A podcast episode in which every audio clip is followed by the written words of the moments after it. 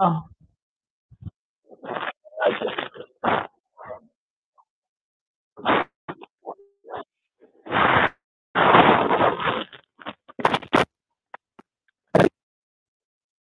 هنا خلاص ندخل الآن على البث، ولما يجينا لما يدخل هشام نسوي مداخلة بعدين ندخله.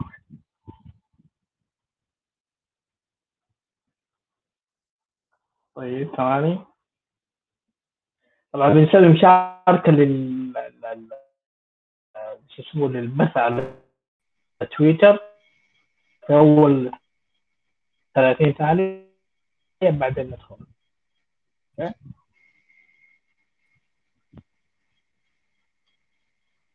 امين صوتك يقطع.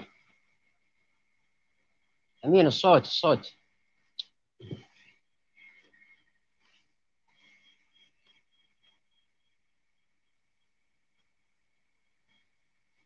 امين ما في صوت.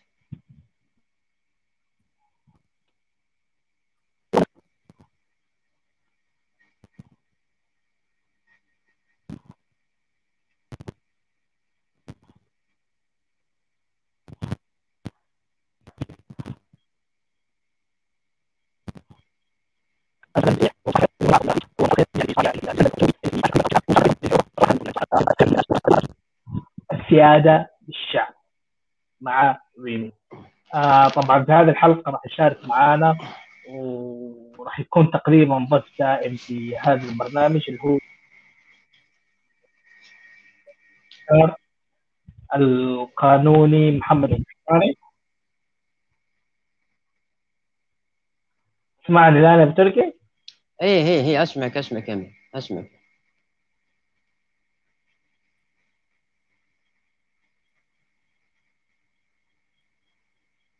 ايه اسمعك يا امين.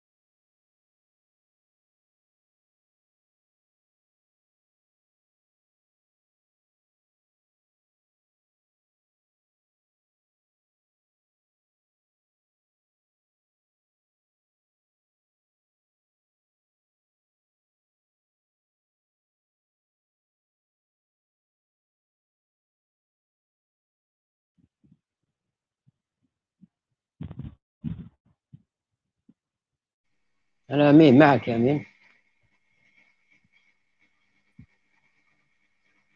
إيه تسمعني بتركي؟ إيه هي أسمعك. واضح الآن؟ اي واضح واضح. انا اعتقد لانه في مشكله اي عندك يقطع ترى النبيك. طيب عشان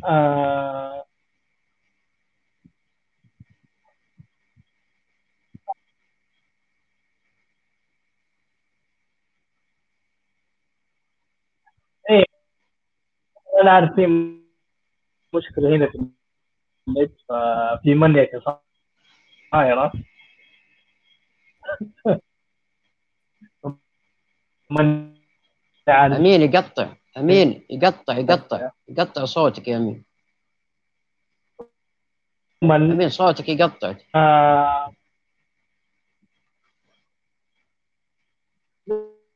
ندخل في الموضوع نحن على طول له عشان الوقت بس عشان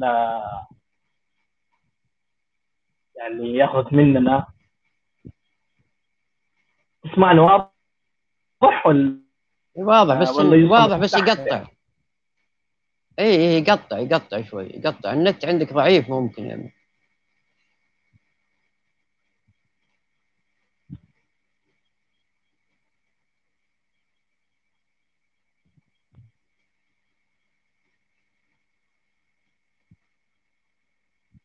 يقطع يا امين يعلق.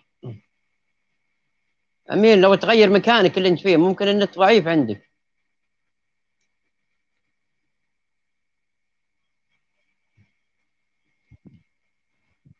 الان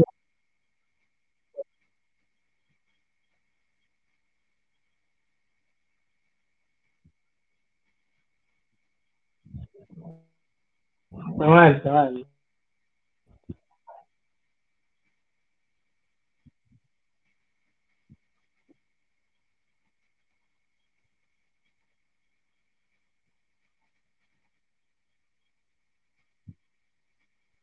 ايوه يا امين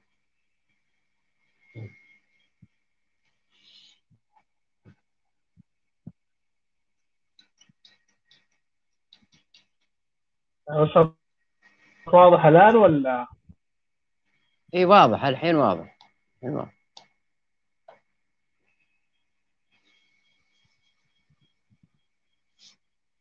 اي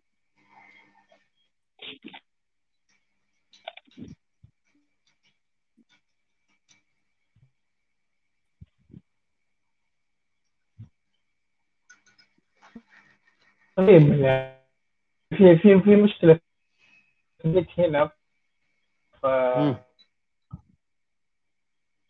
يعني ما نعرفش ايش الهرجة بالضبط ف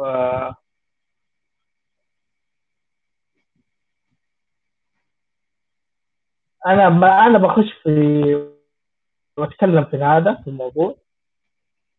طيب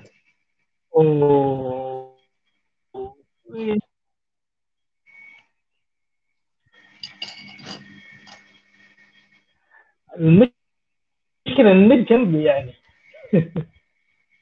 بس الأبراج عندك كيف يا أمين؟ الأبراج عندك شوف الأبراج النت جنبي فهذا المشكلة.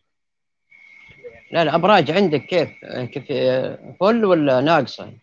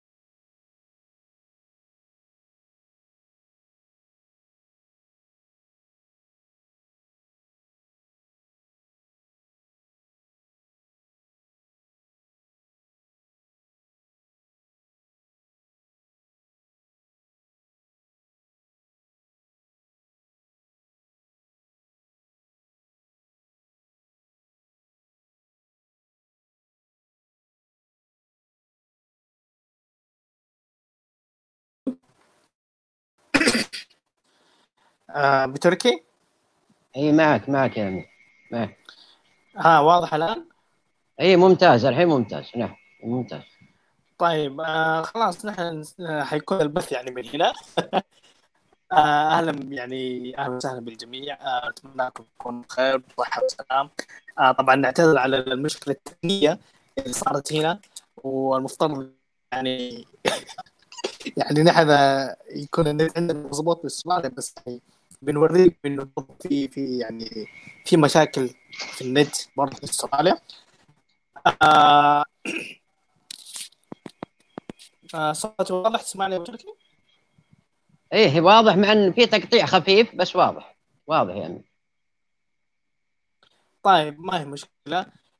فحنسوي هذا البث من جوالي، يبدو انه هو اللي حيصبر بهذه الطريقه. فاول شيء يعني نرحب بك ابو تركي، نرحب فيك ابو تركي، طمنا عنك، ايش اخبارك؟ الله حياك الله يا امين، حياك الله، حي الجميع، حياك الله وحيا طيب الله الجميع، حيا الله الجميع. حيا الله الجميع. سمي.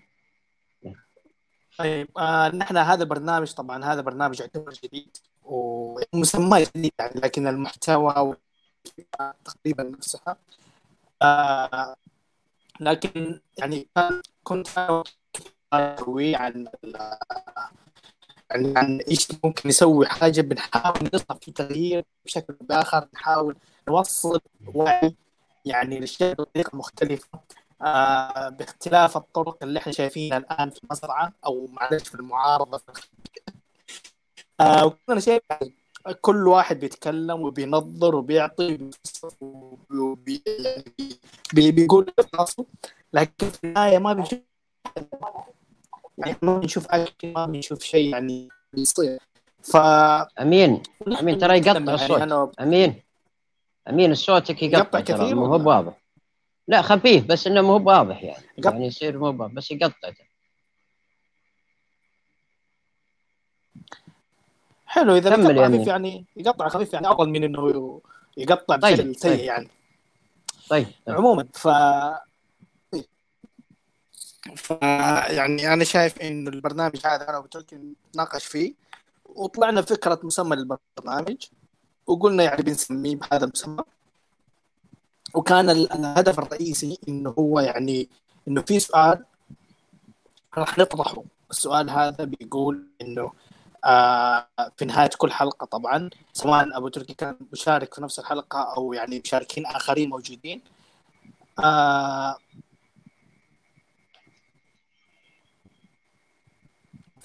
حيكون ايش السؤال اللي حنطرحه في نهايه كل حلقه، اللي هو كيف راح يكون حال الشعب اذا كانت السياده للشعب، يعني كيف حيكون وضع البلد، كيف حيكون وضع الشعب، كيف حيكون الوضع السياسي والحقوق بشكل عام في البلد اذا كانت السياده للشعب. يعني اذا كانت السياده لك انت الانسان المسعود اللي عايش في المزرعه او حتى خارج المزرعه، إذا كان عندك السيادة تحكم بلدك، كيف ممكن هتكون البلد يعني عايشة؟ طيب ندخل على الموضوع بسرعة، على المواضيع أبو تركي. نعم.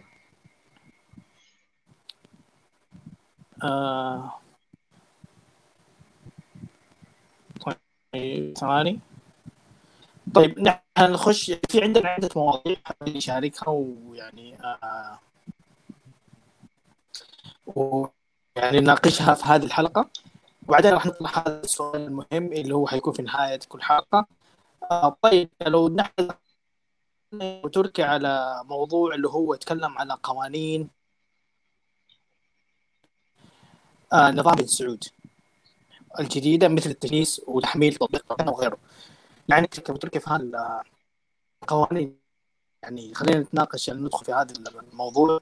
يعني انت عارف انه في قوانين صايره فجاه كذا من السعود، يعني الشعب ممكن قاعد يحاول يوصل الشعب عن طريق هذه القوانين. ايه فعلا، هو محمد بن سلمان جاء هو امين اعلن عن قوانين في الاحوال الشخصيه والمدنيه والجزائيه يعني، وأنا أعتقد أنها يعني نوع من يعني يبغى يظهر أنهم دولة قانون وأن في قانون، ومغازلة حتى البايدن الآن يعني في حقوق الإنسان، ويعني ويتكلمون عن أنها في الأحوال الشخصية يعني حقوق المرأة يعني كذا، لكن إيه أنا نعم. يعني إيه وهذه فيها نوع من المغازلة لبايدن وكذا يعني، لكن في نفس الوقت أمين يعني محمد بن سلمان لا يحق له أنه يسوي قوانين، القوانين هذه من صلاحية الشعب، البرلمان يعني هو اللي يصدر القوانين هذه، ليس محمد بن سلمان. لكن في النظام الملكي المطلق اللي فيه محمد سلمان يعتبر الملك هو صاحب السيادة، هو يملك يا أمين السلطة التشريعية والتنفيذية والقضائية، والسلطات كلها هو اللي يملكها. لذلك محمد سلمان شوفه يشرع على كيفه، من يشرع تشريعات باطلة لأنه لا يملك صلاحية التشريعات ذي. تشريعات القوانين يصدرها الشعب نفسه، الشعب عن طريق من يمثله في البرلمان أو في المجلس البرلماني هذا. لكنه هو يا أمين زي ما قلت يعني هو تلميع صورة قدام يعني قدام بايدن وأمريكا الآن يعني في الوقت هذا يعني، واستخدام حقوق المرأة هذه اللي بيعطيها استخدامها كأنه يعني يطبق أنه يعني مع حقوق الإنسان وكذا يعني، لكنها تلميع فقط يا أمين. والتغيير الأساسي زي ما قلت لك أن الشعب هو اللي يسوي قوانينه. طيب يا ابو تركي، يعني في قانون طلع اللي هو موضوع التجنيس، يعني واكيد انت اطلعت عليه يعني بشكل عام، الموضوع اللي هو يعني يتكلم انه صار يجنس المواطنين. بعدين لما انت تخش في الموضوع وتركز عليه حتكتشف انه موضوع التجنيس يخص فقط يعني بعض الاشخاص اللي عندهم حالات يعني ما بتضر الحكومة بشكل أو بآخر، يعني اللي هو موضوع الناس اللي مسمينه مجهولين الأبوين أو اللقطة. للأسف هذا مكتوب في القانون، يعني في قانون بن سعود إنه يعني معطين صفة اللقيط أو اللقيطة على هذه الفئة من الناس اللي يعني ما هم عارفين عليهم. فهذه الفئة اللي تحصل على الجنسية المساعدة. طيب إذا نحن نظرنا لنقطة أو لنظرنا لزاوية أخرى، في حالات أخرى تستاهل التجنيس أو حق المواطنة، مثل يعني الناس اللي من أهاليهم سواء كان الأب والأم يعني مسعودة، هذا برضو لهم حق المواطنة. أو يعني إيش رأيك في العنصرية والتمييز اللي بيمارس في موضوع التجنيس أو موضوع يعني حق المواطنة عند الشعب؟ يا أمين والله يعني النظام الجديد هذا ما شفته، هو صدر جديد أنا ما أدري عنه. أنا أذكر النظام القديم تقريبا قبل كم أسبوع. إيه ما شفته أنا. هو نفسه ترى هو نفس النظام، يعني النظام هذا طلع يعني أنا عندي اطلاع عليه بشكل يعني من زمان عندي اطلاع عليه، ما في شيء منه جديد، يعني ما في شيء جديد باستثناء اللي بس اللي مثلا اللي أمه غير مساعدة أو اللي أمه مساعدة أو اللي أبوه مساعد أو غير مساعد ممكن يحصل على الجنسية أو حق المواطنة، لكن البدون ما تحلت مشاكلهم مثلا. يعني هذه يعني مشكلة البدون عندنا في البلد يعني مشكلة عويصة، هذه الفئة من الناس إلى الآن لم تحل مشاكلهم، فهذه واحدة من القوانين اللي طلعت. فما أدري إذا في قوانين أخرى أنا ممكن غفلت عنها تقدر يعني تذكرها قبل ما نتطرق لموضوع بتطبيق توكلنا. طيب على العموم يا أمين، هو أنا أذكر القانون القديم أذكر أن درسناه في كلية الحقوق، وعلى العموم هو اللي هي طبعا التجنيس هو يعتمد على ثلاثة: على الدم يعني من الأب أو الأم إذا كان سعودي أو كذا يعني على الدم، أو على المولد يعني الشخص يولد في الأرض نفسها، إذا ولد في الديرة هي يستحق الجنسية، أو على الإقامة يعني إذا قام فترة محددة في يعني زمن معين في البلد يستحق الجنسية. فهي هذه يعني كأن المعايير الثلاثة: الدم اللي هو من الأب أو من المولد أو من الإقامة. يعني هو الإقامة ما عنده، النظام السعودي ما عنده أن الشخص يقيم مثلا 5 سنوات زي زي بريطانيا ثم ياخذ الجنسيه، لا ما عنده الاقامه. حتى المولد ما عنده المولد، يعني ناس كثيرين ولدوا في عندنا هناك في شو اسمه في المزرعه، انت تسميها المزرعه السعوديه وانا فينا أي في ناس كثير ولدوا في المزرعه ولدوا في المزرعه، اي ناس ولدوا في المزرعه وكبرت اعمارهم ولا اخذوا الجنسيه.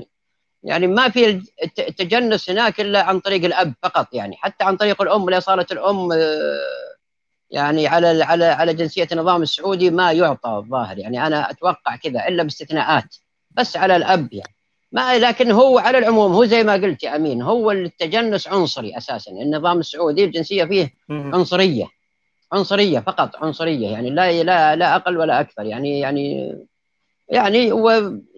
زي ما قلت انت البدون جنسيه. وفي حقوق الانسان يا امين، لا حقوق الانسان والحقوق المدنيه والسياسيه، انه يجب على كل يعني كل شخص لا بد تكون له جنسيه، كل شخص. لذلك الحين تشوف انت البدون يصير لهم حق اللجوء في الدول الاوروبيه او في امريكا لانهم ما عندهم جنسيه.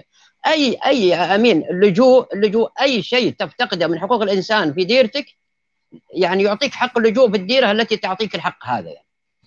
فتشوف البدون انت في بريطانيا وفي امريكا يروحون يعطون اللجوء، لماذا؟ لانه يفتقد بحقوق الانسان.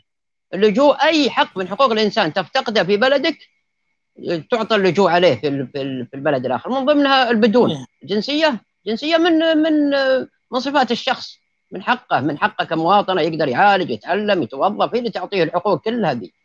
فيعني انا اشوف الجنسيه نظام عنصري يعني بس يعني وبن سعودي، والنظام السعودي يحاول يظهر انه يا امين انها جنسيته انها غاليه وكل يبغاها. ابد والله ما نبغاها ابد، ما ولا جنسيته ولا شيء ابد. الساعه المباركه اللي يعني افتكينا منها هناك ما فيها شيء، بالعكس الجنسيه تعطيك انك عبد.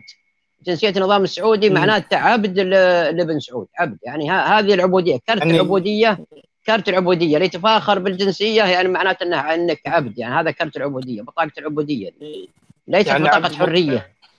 اي عبد جنسيه النظام السعودي معناته عبد سعودي، عبد لابن سعود معناته كذا يعني. وانا ما افتخر اني انا عبد لابن سعود ولا افتخر بالجنسيه دي اساسا. طيب في قوانين ثانيه موجوده طلعت او صدرت من نظام بن سعود مؤخرا التركي، انا ممكن يعني غفلت عنها وما، مثل ايش يعني؟ اللي هي ايش يا امين؟ معليش يا امين ما سمعتك ايش؟ ايه سؤالي كان انه هل في قوانين صدرت من نظام بن سعود مؤخرا باستثناء موضوع التجنيس والمواطن؟ ما والله يا امين انا ما يعني فيها انظمه بس ما لها علاقه بحياتنا المباشره، ما ادري هو فيه تقدر تشاركها يعني معنا، ممكن علاقه يعني خلينا نعرف متخصص القانون وفاهم اكثر واحد يعني في المعارضه عندنا في المزرعه في القانون، فيلا تشاركنا بهذه الانظمه، لانه هذه الانظمه برضه تسمى قوانين يعني بالمناسبه، يعني ما بتعرف الانظمه هذه تسمى قوانين ولا الا قوانين، بس هم يسمونها انظمه. تدري ليش يسمونها انظمه يا امين؟ لان اسم قانون الدين. كفر عندهم، كفر اي عشان الدين كفر. حتى بعضهم يسمي التشريع، ما هو احنا نسمي السلطه التشريعيه، يقول التشريعيه حرام كفر، يعني يا اخي يعني مجانين يا اخي يعني احنا يعني ما ادري وش تتفاهم مع الناس يعني. فهم عندهم الانظمه يعني القانون يسمون نظام من باب يعني يهتمون امين. النظام الوهابي عنده الشكليات مهمه، يهتم في المظهر مهم عنده، في الاسامي في الشكل في المظهر، لكن الجو لا يعني عادي عنده، يعني اهم شيء مظهرك تصير دين ومتدين والالفاظ وداخل عادي، ان الله غفور رحيم يقولون كذا، ان الله غفور رحيم إيه؟ لا تشرك وسوي اللي تبغى بس يعني طيب الانظمه انا ما اذكر صدرت ايش الانظمه، ما ادري والله ولا ما طلعت انظمه مؤخرا يعني. والله يا امين ناسي والله ما في ذهني شيء، بس محمد بن سلمان الان بيطلع انظمه، الان اعلن عنها اللي هو نظام بالاحوال الشخصيه، في الاحوال الشخصيه اللي هي الزواج والطلاق والاسره يعني. وهذا اللي غازل، وهذا اللي هذا اللي بيغازل فيها حقوق المرأة، فيها بيغازل بايدن، يغازل حقوق الإنسان والمنظمة العفو، ويعني بيغازلهم فيها يعني هذه. وفي الحقوق المدنية القانون المدني، وفيه القانون الجزائي ونفس الشيء في القانون الجزائي بيغازل الغرب فيها، لأنه هو أزال العقوبات منها، يعني أزال بعض العقوبات يعني اللي في حقوق الإنسان ما تقرها، فيه مغازلة لهم، يبغى يثبت أن يطبق حقوق الإنسان. حقوق الإنسان ما هي بذي يا أمين، هذه جزء من حقوق الإنسان. حقوق الإنسان الأساسية اللي هي النظام السياسي، نقل السيادة من السيادة لله اللي يمثلها الوهابي إلى السيادة للشعب، هذا هو الصح. الديمقراطية حق تقرير المصير، يعني هذه هي اللي منصوصة في حقوق الإنسان الأساسية. النظام السياسي، التغيير السياسي هو الأساس، ليس هذه الأشياء الفرعية هذه. خلص. إيه. طيب يا أبو تركي، ندخل الآن على موضوع طيب أيوة، قبل ما ندخل على موضوع تطبيق توكلنا التجسسي اللي هو بيتجسس على الشعب، ندخل على موضوع اللي هي الأنظمة أو القوانين اللي بيصدرها محمد بن سلمان، تتعلق بالأحوال الشخصية وبالمرأة وبالزواج وبالطلاق. طيب أنت ما بتشوف إنه هذا النوع من الإصلاح أو الإصلاحات اللي بيقوم بها محمد بن سلمان عشان يعني على الأقل يعني بيحسن صورة المزرعة تجاه حقوق المرأة أو حقوق الطلاق أو حقوق يعني يكون في حقوق أكثر للمرأة؟ يعني هذا مش ممكن بيشفع للنظام الدكتاتوري إنه يعني يخلي الغرب بشكل أو بآخر أو المجتمع الدولي ومنظمات حقوق الإنسان أو حتى بعض اللي في المعارضة عندنا الخارج إنه يشوف إنه يعني بيشوف إنه في إصلاحات، في تغييرات بتصير يعني بحقوق المرأة وحقوق الطلاق والزواج وغيره. ما بيشوف هذا الشيء ممكن مؤشر إيجابي؟ لا، أنا لأن يفترض أنها تصدر من البرلمان، من الشعب نفسه، لا يصدرها محمد سلمان. يعني هو مصدر التشريع، مصدر القوانين باطل، مصدرها لابد من الشعب، من البرلمان. فإذا صدرت من غيره تعتبر باطلة، يعني يصدر أشياء هو باطلة، لأن تحسين شروط العبودية، يعني شخص عنده عبيد وبدل ما كان مسكنهم في حظاير أو في عشش بنى لهم غرف وحسن شروط العبودية، بس عبيد بنى لهم غرف، سوى لهم قانون انت ما تجي هنا وانت تعال هنا وانت سوي كذا، لكنك عبد. يعني محمد سلمان جالس يسوي يحسن شروط العبوديه يعني، بس يعني لكنه هذا باطله، قوانين باطله المفروض يصدرها الشعب نفسه عن طريق ممثليه في البرلمان. ممثلينه البرلمان هم ممثلين الشعب، الشعب هو اللي يصدر القوانين هذه يعني. وحتى الشعب نفسه يا امين، الشعب نفسه يملك انه يقترح قوانين، يملك. وحنا ترى حطيناها في الدستور حقنا، في دستور المجلس الانتقالي، حطينا ان الشعب هذه مصر يملك انه يقترح قوانين، يقترح استفتاء، مو بس البرلمان نفسه، لا، الشعب نفسه يقترح. يعني يتقدمون ناس، يعني 50,000 100,000 مثلا 150 يتقدمون باقتراح قانون معين او تعديل قانون. الشعب هو صاحب السيادة، ليس محمد بن سلمان.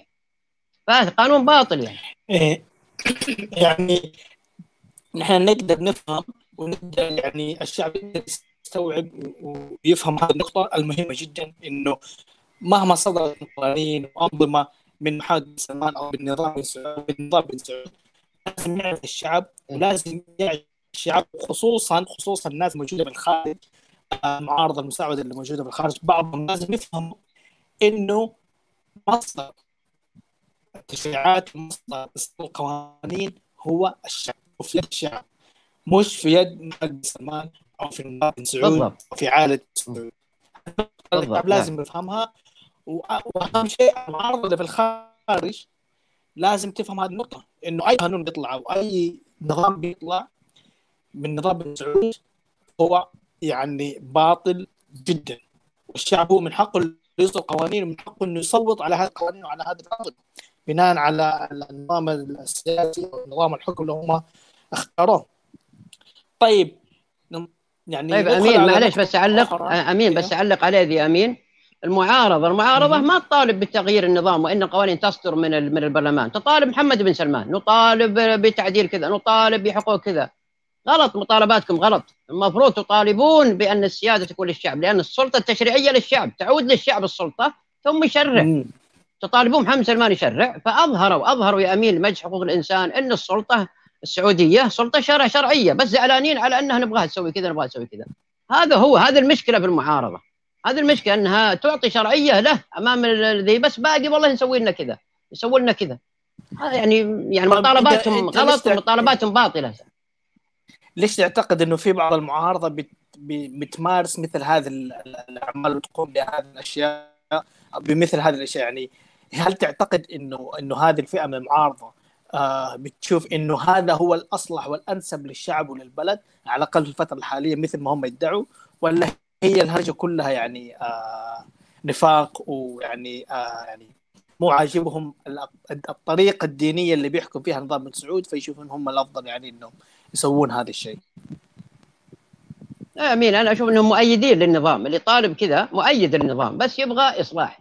أشوف يسمونهم الإصلاحيين الإصلاحيون، ما أشوف في بعض القنوات الإصلاحيون يعني إصلاحيون معناتها يبغون النظام يصلحونه بس، لكن يبغون النظام أساسا، يبغون النظام السعودي الوهابي، يبغونه وهابي بالضبط، وهابي يعني السيادة لله فيه ليست السيادة للشعب، وهم ما ينقلون السيادة للشعب. إذا نقلوا السيادة للشعب ما يقدر أصلا يقول يا محمد سلمان صلح كذا، ما يقدر يفترض يفترض أن يقول الشعب هو اللي يسوي كذا، نطالب أن الشعب يصير كذا، لكن يطالبون محمد سلمان معناته يعترفون بالنظام، يعترفون بالوهابية، يعترفون بهذه، بس أنهم يبغون الإصلاح ذا يعني. وهذا زي ما قلت لك يا أمين، هم يأيدون النظام نفسه سواء وهابية أو غير وهابية، كلهم أو اللي يسوون نفسهم ليبراليين يعني، ولا هم فاهمين أو ليبراليين أو يسوون لكن يبغون النظام، يسمون نفسهم الليبرالية. طيب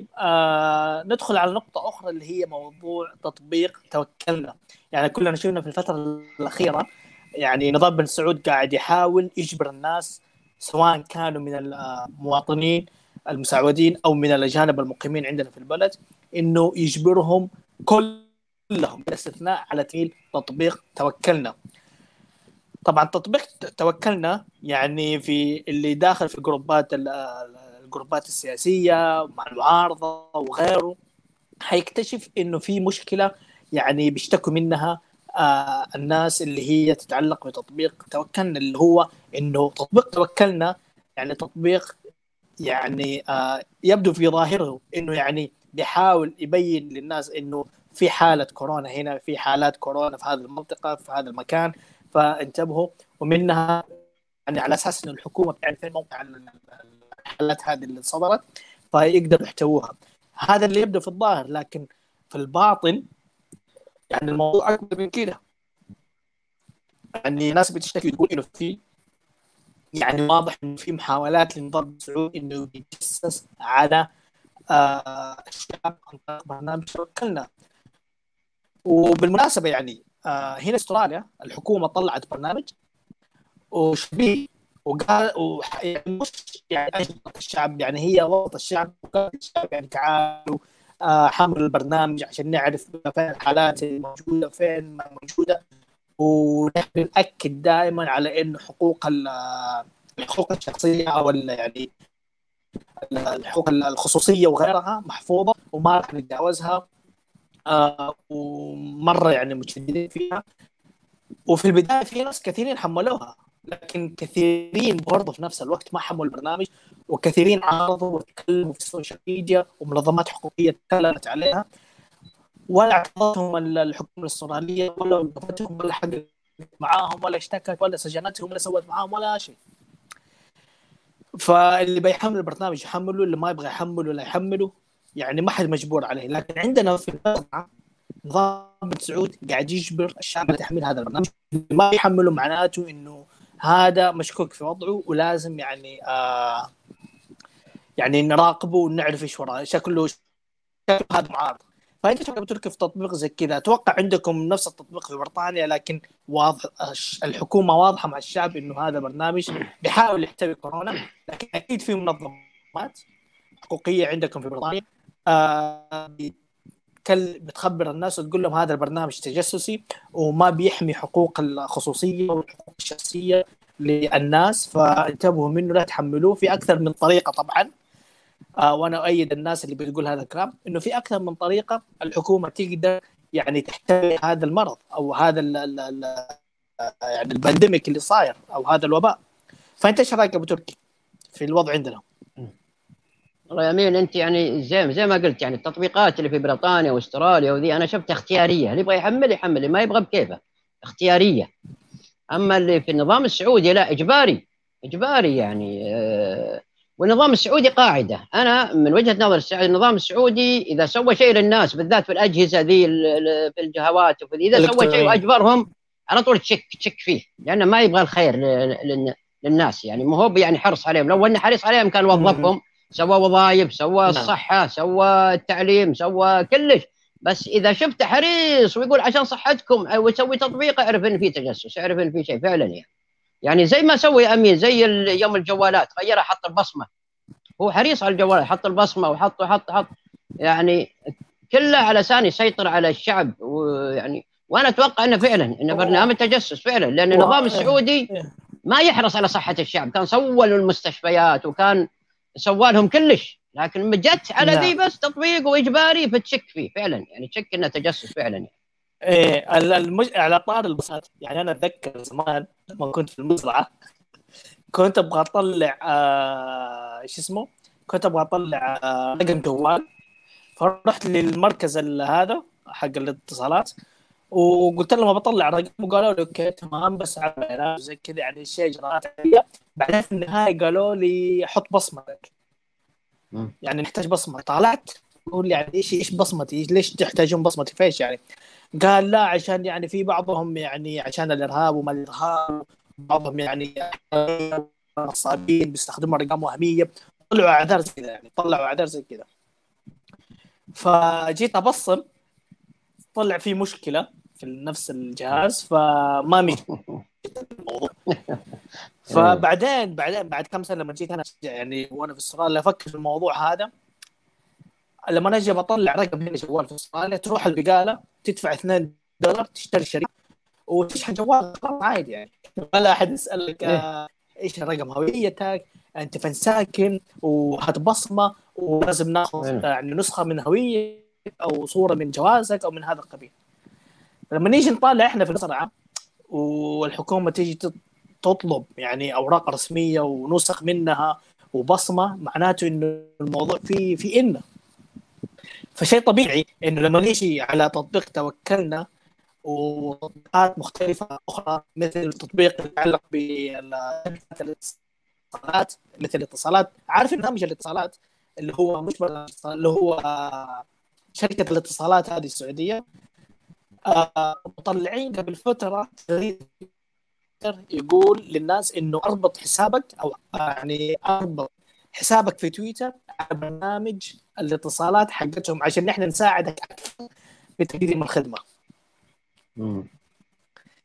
يعني هذه واحدة من الوسائل اللي ممكن النظام يقدر يجسس فيها على الشعب عن طريق إنه يربط يعني لو أنت عندك حساب في برنامج الاتصالات أو في تطبيق شركة الاتصالات هم عندهم الآن خاصية إنه تقدر تربط حسابك في تويتر على تطبيق شركة الاتصالات تحمل الجوال، وهذا معناته إنه أنت معطي سلطة لطرف ثالث إنه يتحكم في حسابك في تويتر، معناته إنه هو يقدر يشوف رسائلك يقدر يشوف تغريداتك يعرف فين مكانك يعرف متى تغرد متى ما تغرد وتغرد عن إيش وش تنزل وش ما تنزل تابع مين وتابع وما تتابع مين.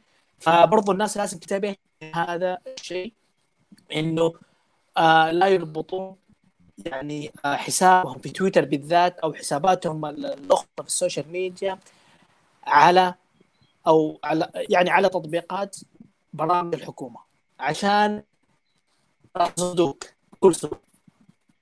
طيب ندخل لنقطة أخرى بتركي لأنه تقريبا يعني في البداية نحن ضيعنا تقريبا 11 ربع ساعة. ندخل الآن على موضوع اللي هو مشاريع محمد بن سلمان الخنفشارية وتركيز نشاطه على كوكب الأرض والبيئة، يعني كلنا عارفين لخداع الشعب والمستثمرين الأجانب. فأنت إيش رأيك في مشاريع الخنفشارية اللي طالع الآن؟ يعني في مشروع طلع اللي هم مسميه ذا لاين، يعني مشروع مسميه ذا لاين يعني ما نفهم إيش فكرته يعني وفي مسخرة، وبعدين طلع بكم مشروع يقول يعني فجأة كذا تخيل فجأة كذا طلع وقال أنا صديق للبيئة وأنا ناشط بيئي وأنا أحب الأرض والإنسان هو الأهم في البيئة اللي هو يعيش فيها. وما يعني سبحان الله يعني بقدرة قادر كذا محمد بن سلمان صار يعني المدافع الأول عن كوكب الأرض، المدافع الأول عن البيئة. فأنت إيش تعليقك يعني أبو تركي؟ والله يا أمين أنا يعني زي ما تفضلت أنت، هو يغازل المنظمة الأمم المتحدة ذي. الحين أنت لو ترجع لحساب الأمم المتحدة تجدها البيئة وما البيئة والبيئة والكوكب الأرض والكوكب الأرض، وهو يعني يحاول يظهر للأمم المتحدة ومنظمات إنه حقوقي، يغطي على على على السلطة حقته اللي هو ماسكها، يغطي عليها يعني يغطي على عوراته في حقوق الإنسان والقمع اللي مسويه في حقوق الإنسان والحقوق السياسية. اي بالضبط بالحقوق السياسيه، يعني انه هو ماخذ سياده الشعب ما له سياده، فهو يغطي عليها بالحقوق هذه، غازل المنظمات هذه يعني زي ما قلت انت، هو يغازلها في هذه امين في الان وفي حقوق المراه يعني بس جالس يغازلهم فيه، لكن الحقوق السياسيه مالك شيء يعني، وللاسف ساكتين عنه المنظمات نفس الشيء الدوليه يعني ساكتين عنه يعني ما قالوا له شيء لأن المعارضه ما تطالب، المعارضة يعني راضية ما قالت في الحقوق السياسية شيء، ما قالت شيء، وهم ساكتين ويغازلهم كذا وماشي معهم يعني هو الفكرة الآن. أيوه هي الفكرة الآن، لأنه هو الآن يعني فجأة كذا صار صديق البيئة، بيحاول يوصل رسالة برضو للمجتمع الدول المنظمات حقوق الإنسان إنه أنا برضو يعني أنا صح إني أنا يعني قتل جمال خاشقجي وإني تورطت في جريمته وإني أعتقل الناس اللي بتعبر عن رأيها وبقم حقوق الإنسان والحقوق السياسية وغيره، لكن برضو أنا صديق للبيئة، أنا يعني صديق لكوكب الأرض، أنا برضو يعني نظام بن سعود عائلتي صح إنها سرقت فلوس الشعب، لكن برضو إحنا بندعم مشاريع اللي تتعلق بالتعليم بالتنمية في الدول النامية بتطوير يعني إيش إعمار بعض الدول يعني محاربة الجوع محاربة الفقر، كل هذه المشاريع احنا برضو بنساعدكم فيها برضو يعني مو هذه الدرجة أنا يعني كخة فاهم قصدي. فهذا اللي بيسويه محمد بن سلمان الآن إنه اتجه أيضا للبيئة، وهذه برضو فيها خدعة مو بس للمجتمع الدولي ومنظمات حقوق الإنسان، برضو أيضا خدعة للمستثمرين الأجانب، لأنه أكيد إن المستثمرين الأجانب تأثروا بشكل كبير جدا بالجريمة اللي ارتكبها أو اللي هو متورط فيها حتى الآن بحق جمال خاشقجي وبحقوق المرأة وبحقوق الإنسان بشكل عام. فكل هذه بيحاول يغطي عليها عن طريق جذب المستثمرين الأجانب وخداعهم، عن طريق إنه هو بيحاول يبين لهم إنه هو يعني مشاريعه المستقبلية اللي مليئة بالتكنولوجيا وبآخر يعني أدوات التقنية والتكنولوجيا وغيره هي صديقة للبيئة، صديقة لكوكب الأرض، بنحمي الأرض، بنحارب اللي هو المناخ والجلوبال وورمينج وغيره. فأنت إيش رأيك في هذه الحيلة اللي بيمارسها محمد بن سلمان؟ هل تعتقد إنه ممكن بتنجح عند بعض أو ممكن بعض المستثمرين الأجانب راح تطلع عليهم هذه الحيلة؟ والله يا أمين هو أنا أتوقع يعني المستثمرين يعني همهم الفلوس يا أمين أنا أشوف، لكن هم يعني المستثمر نعم. ما جاء هناك مو عشان حقوق الإنسان، أتوقع يعني أتوقع أنه ولا حقوق يعني حاسب عدم لا حاسب عدم استقرار في النظام، حاسب عدم في خسائر، ما هو عن أنه حقوق الإنسان لا يعني ما أعتقد. حتى في يا أمين بالنسبة لخاشقجي أنا ودي أعلق بس قبلها، أصدر نظام محمد بن سلمان الآن أن لا بد الشركات كلها أي شركة تتعامل معها الدوائر الحكومية الوزارات أو الهيئات التابعة لها لا بد تكون لها فرع في المزرعة في المزرعة وهذا بيسبب مشاكل بينه وبين الإمارات الآن. يعني أنا أتوقع الأيام السنوات الجاية بيصير فيه مشاكل مع الإمارات، لأن الشركات كلها في الإمارات الحين بتضطر انها يعني تفتح لها فروع، تصير فرعين، فاتوقع العلاقه بتصير خلاص يعني بتتغير بسبب القرار هذا يعني. اما يا امين بالنسبه لخاشقجي محمد بن سلمان قاتل خاشقجي وذي، انا أنا طبعا أنا كنت بعلق عليها كاتبها أنا اللي هي يعني أنا لاحظت أنا في المعارضة وكذا أنها يعني أن إيران النظام الإيراني هي ولاية الفقيه والوهابية كلهم السيادة لله هذول. أن إيران تقتل معارضينها. سحبت واحد من العراق، استدرجت واحد رئيس منظمة أو صحفي إلى العراق وسحبوه الحشد. الحشد ودوه إيران وعدمته إيران، وسحبوا واحد من تركيا وعدموه إيران، واحد اغتالته إيران. فأنا ما أشوف المعارضة أنها تنتقد إيران يعني وتركيا ما انتقدت إيران حتى زي ما فعلت اي بتركيا. موضوع المعارضة يعني أنت تقصد المعارضة كلها ولا تقصد فئة من المعارضة اللي هم الشيعة يعني أو الناس اللي من الشرقية وبيدينون للمذهب الشيعي؟ هذا تقصده؟ اي هذول يعني غيرهم حتى يعني بشكل عام اي هذول وبعضهم بعض المعارضه من غير الشيعه من غير ولايه الفقيه، لان انا اعرف اللي في هنا الشيعه هم ولايه الفقيه وايران ولايه الفقيه فعلا. فهم حتى اللي قتل في لبنان واحد صحفي قتل في لبنان قتل حزب الله يعني انا اللي اقصده انهم انا طبعا انا زي ما قلت لك يا امين انا يعني ضد النظام السعودي الوهابي وضد نظام ولاية الفقيه، أي شيء فيه سيادة لله هذا اللي يفرضون بالقوة والإجبار حكمهم على الناس بس باسم الدين أنا ضده. الوهابية ولاية الفقيه الزيدية الإخوان كلهم أنا ضد هذولي. بس الفكرة اللي أنا أقولها إن يعني على طاري خاشقجي يعني إن ما سمعت أنا ردود فعل واعتراضات من المعارضة.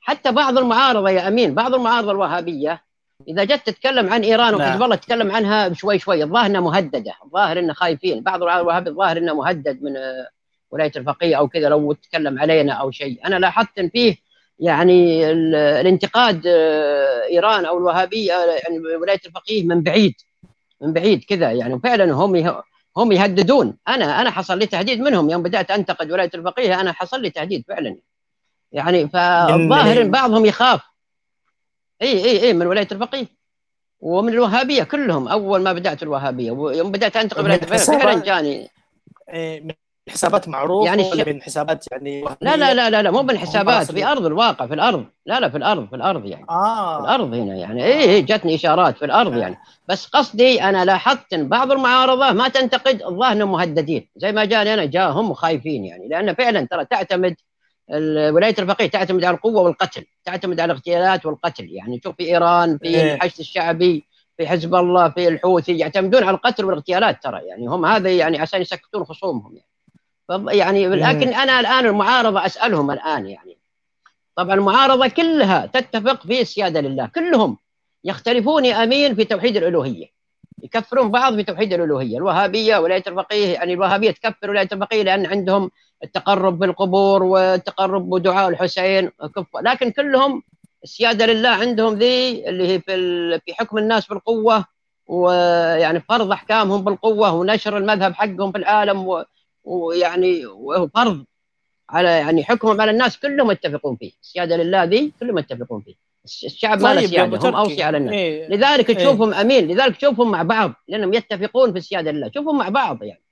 وأنا بس يعني الفكرة اللي أنا أقولها انها يعني ليش يعني اللي يفترض انا ترى اذا قلت يا امين يفترض اني انا هذا هو اللي يجب ان اكون يفترض ان اللي ينتقد الوهابيه ينتقد ولايه الفقيه. حتى انت تعرف بعض الاخوه ينتقد الوهابيه ويمدح ولايه الفقيه يقول هذا النظام الزين وهذا النظام الاسلامي هذا النظام حتى يعني كيف يا اخي يمدح الزيديه ويا حوثي ويا كلهم سواء.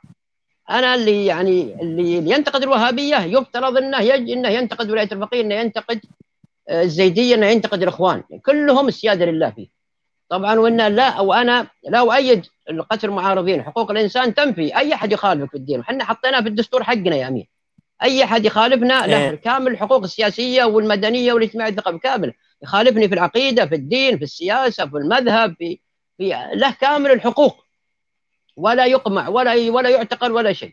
هذه يعني بس أنا هذه النقطة اللي أنا حبيتها ذي أنهم يعني في ازدواجية عندك في المعارضة في ازدواجية يعني يسبون بن سعود يروحون يمدحون الحوثي. طيب يسبون بن سعود يروحون ولاية الفقيه. بس الموضوع أن نحن المفترض يعني انا كنت مرتب الموضوع، يعني الموضوع هذا كان، يعني نعتذر المشاهدين لان الموضوع هذا يتعلق بالمعارضه، وكان الشق الاول ممكن نسيت ان اذكر ان الشق الاول حيكون عن الوضع عندنا في مصر، والشق الثاني يكون عن وضع المعارضه.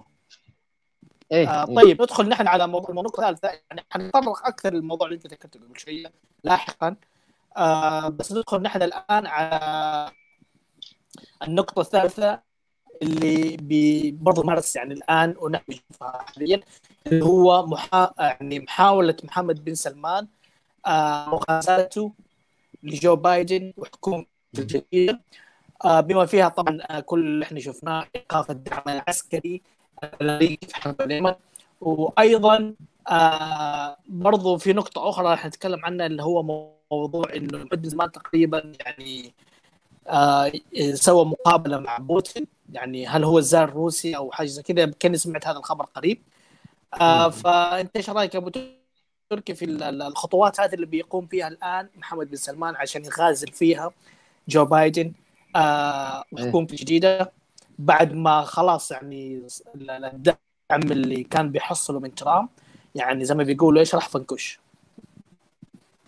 ايه هو زي ما قلت انت يا امين، يعني انه يعني بايدن يعني تجاهله، مو بتجاهله هو، حتى تجاهل نتنياهو، تجاهل يعني ما كلم احد من رؤساء الشرق الاوسط كلهم الا ملك الاردن، عندهم هم يعني انطباع انه يكلم الرؤساء وكذا، يعني عرف تقليد، لكن إيه؟ ما يكلم الا ملك الاردن، الباقيين كلهم ما كلم، لكن كلم نتنياهو امس فقط، وهو قال حتى قال انا ماني اي امس، بس امس البارح اعتقد انه كلم بقى ولا اول، لا تجاهلهم كلهم يعني، وحتى قال حتى المتحدثه باسم بيت العرب قالت ان بنكلم الملك سلمان نظير الى النظير يعني، لكن انا يعني اعتقد انها يعني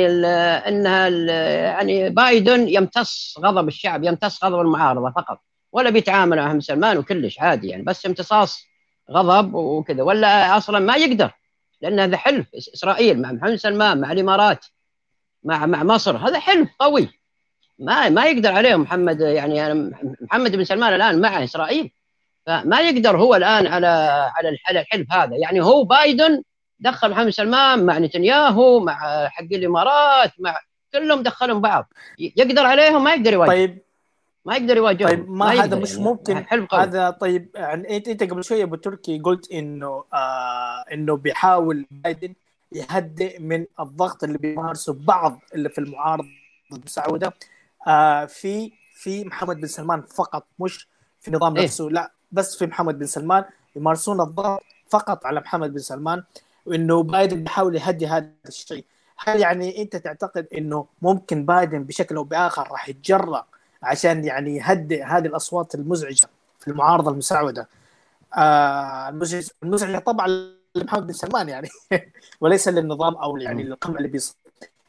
هل أعتقد أنه بايدن ممكن راح يتجرأ في وقت من الأوقات خلال الأربع سنين اللي بيحكمها أنه ممكن يزيل محمد بن سلمان من الوضع اللي هو فيه ويستبدل على الأقل بمحمد بن نايف أو أحمد بن عبد العزيز أو حتى أي شخصية أخرى من السعودية، على الأقل عشان هذه الأصوات اللي موجودة في المعارضة بعضها يعني تهدى وخلاص تبدأ تتأمل، مثل ما هي كانت تتوقع إنه ممكن يكون في صراعات وإنها ممكن تشارك سياسيا، يكون في بعض الحريات بعض الحقوق هنا وهناك ومن هذا القبيل. فأنت إيش رأيك أبو دولي؟ لا أنا ما أتوقع أنه يشير محمد بن سلمان، أنه يعني محمد سلمان يزاح وجاب أحمد بن عبد العزيز أو جاب محمد بن نايف، ما أتوقع يعني أنا ما أتوقع الشيء هذا، لأن محمد بن سلمان أفضلهم.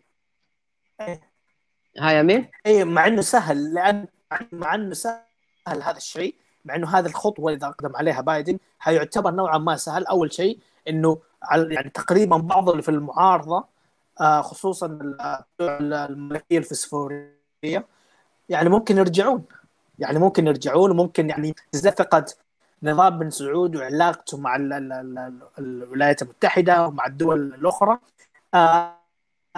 بعد هذه الفئة من المعارضة اللي يعني لها صولات وجولات مع يعني علاقات مع بعض المنظمات الحقوقية ومع بعض المسؤولين وبعض القوات الخمالية وغيرها يعني، فشو اللي يمنع إن بايدن يقدم على هذا الخطة من أجل العيون يعني على الأقل يعني إنه هذه الفئة من الناس اللي في المعارضة ويكون في بعض الحقوق وبعض اللي يعني أنا نشوف محمد بن سلمان ما لسه قاعد يسويها فاللي منع يعني بتركيا. لا هو ما يمنع لأنه هو أفضل لهم بايدن ما يقدر من عنده هو نفس النظام الأمريكي والعالم كله أفضل لهم من ناحية الوهابية لأن إذا جاب أحمد بن عبد العزيز بقرب الوهابية أكثر هو قائم النظام السعودي قائم على الوهابية أساسا بس إنهم يعني إحنا دائما والله نشرح يا أمين بس أنا من باب ذي الوهابية الجامية والوهابية السرورية والوهابية الداعشية. محمد بن نايف بس يحارب الداعشية لكن يقرب السرورية ويقرب الجامية. محمد بن سلمان وخر السرورية والداعشية وخلى الجامية فأحمد بن عبد العزيز بيجيب السرورية ومع الجامية فهذا أقرب لهم إلى اللي يخلي الجامية أهون يعني بس من باب الأقل والأكثر. لكن محمد سلمان عشان شاب وعشان يعني بيصير أنفت يعني بيصير انفتاح أكثر على بس يبقي الوهابية الجامية فقط هذا يعني أفضل لهم يا أمين من باب الأفضل هذا هو. وترى محمد بن سلمان الآن يعني وزي ما قلت لك يا أمين محمد سلمان الآن قوي معه لا تنسى يا أمين ترى يعني في أطراف قوية شوف كندي يوم قتل كندي قتل ترى يعني أنا قصدي لا تستهتر في الأطراف الأخرى التي مو بأن إذا جاء رئيس أمريكي إنه خلاص وذي لا شوف كندي شوف كيف قتل بين شعبه طق. فأنا أقول لك ترى يعني أعتقد أنهم ما راح يسوي أشياء تخالف يعني الحلف القوي هذا اللي هو إسرائيل ومحمد سلمان أنا أشوف الحلف فعلا أنا أشوف أنه قوي. وبعدين الآن بايدن ضده روسيا وضده الصين الآن ضده وهو قدامه فعلا قدامه يعني جبهة قوية هو بس مع إيران هو أمين. شوف يوم كان أوباما فيه كان أوباما محمد سلمان موجود ما قال له شيء بدأت الحرب ما قال له شيء يعني هو أوباما بس التراخي يصير مع إيران مع ولاية الفقيه. وأنا سبق وقلت أن اليسار هذا اليسار الديمقراطي يتهاون مع ولاية الفقيه ويحارب داعش والقاعدة ويتهاون مع الحشد ومع الزيدية ومع حزب الله كلهم نفس الشيء كلهم أصحاب السيادة لله يعني يقتلون الناس وكلهم عملة ووجهي لعملة واحدة.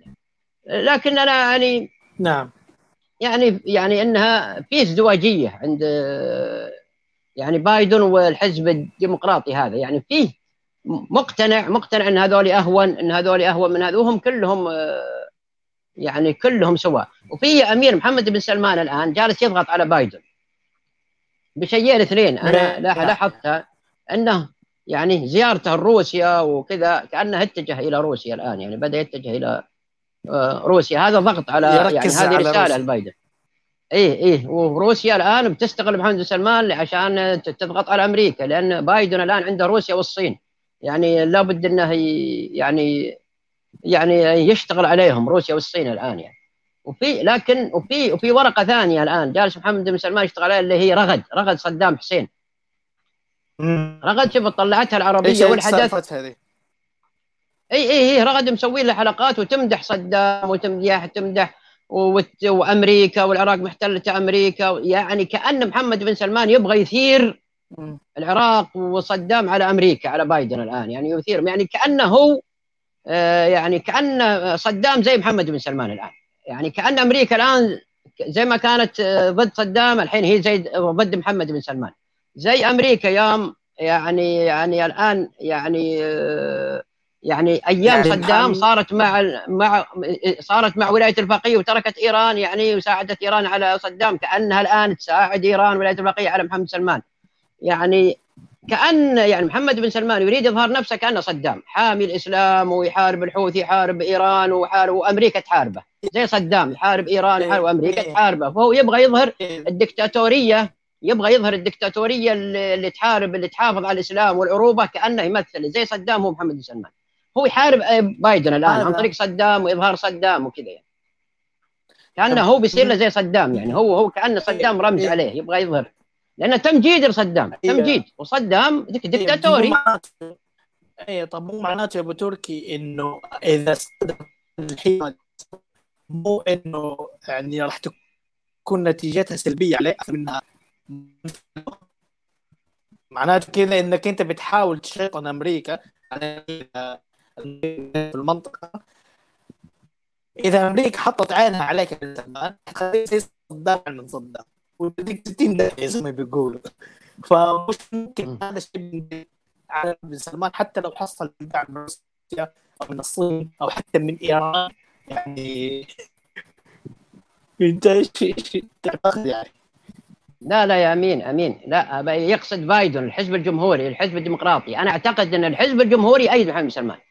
الحزب الجمهوري مع ترامب وما ترامب اعتقد واسرائيل والحزب يعني ما هو ما يقصد امريكا، هو يقصد بايدن والحزب الديمقراطي.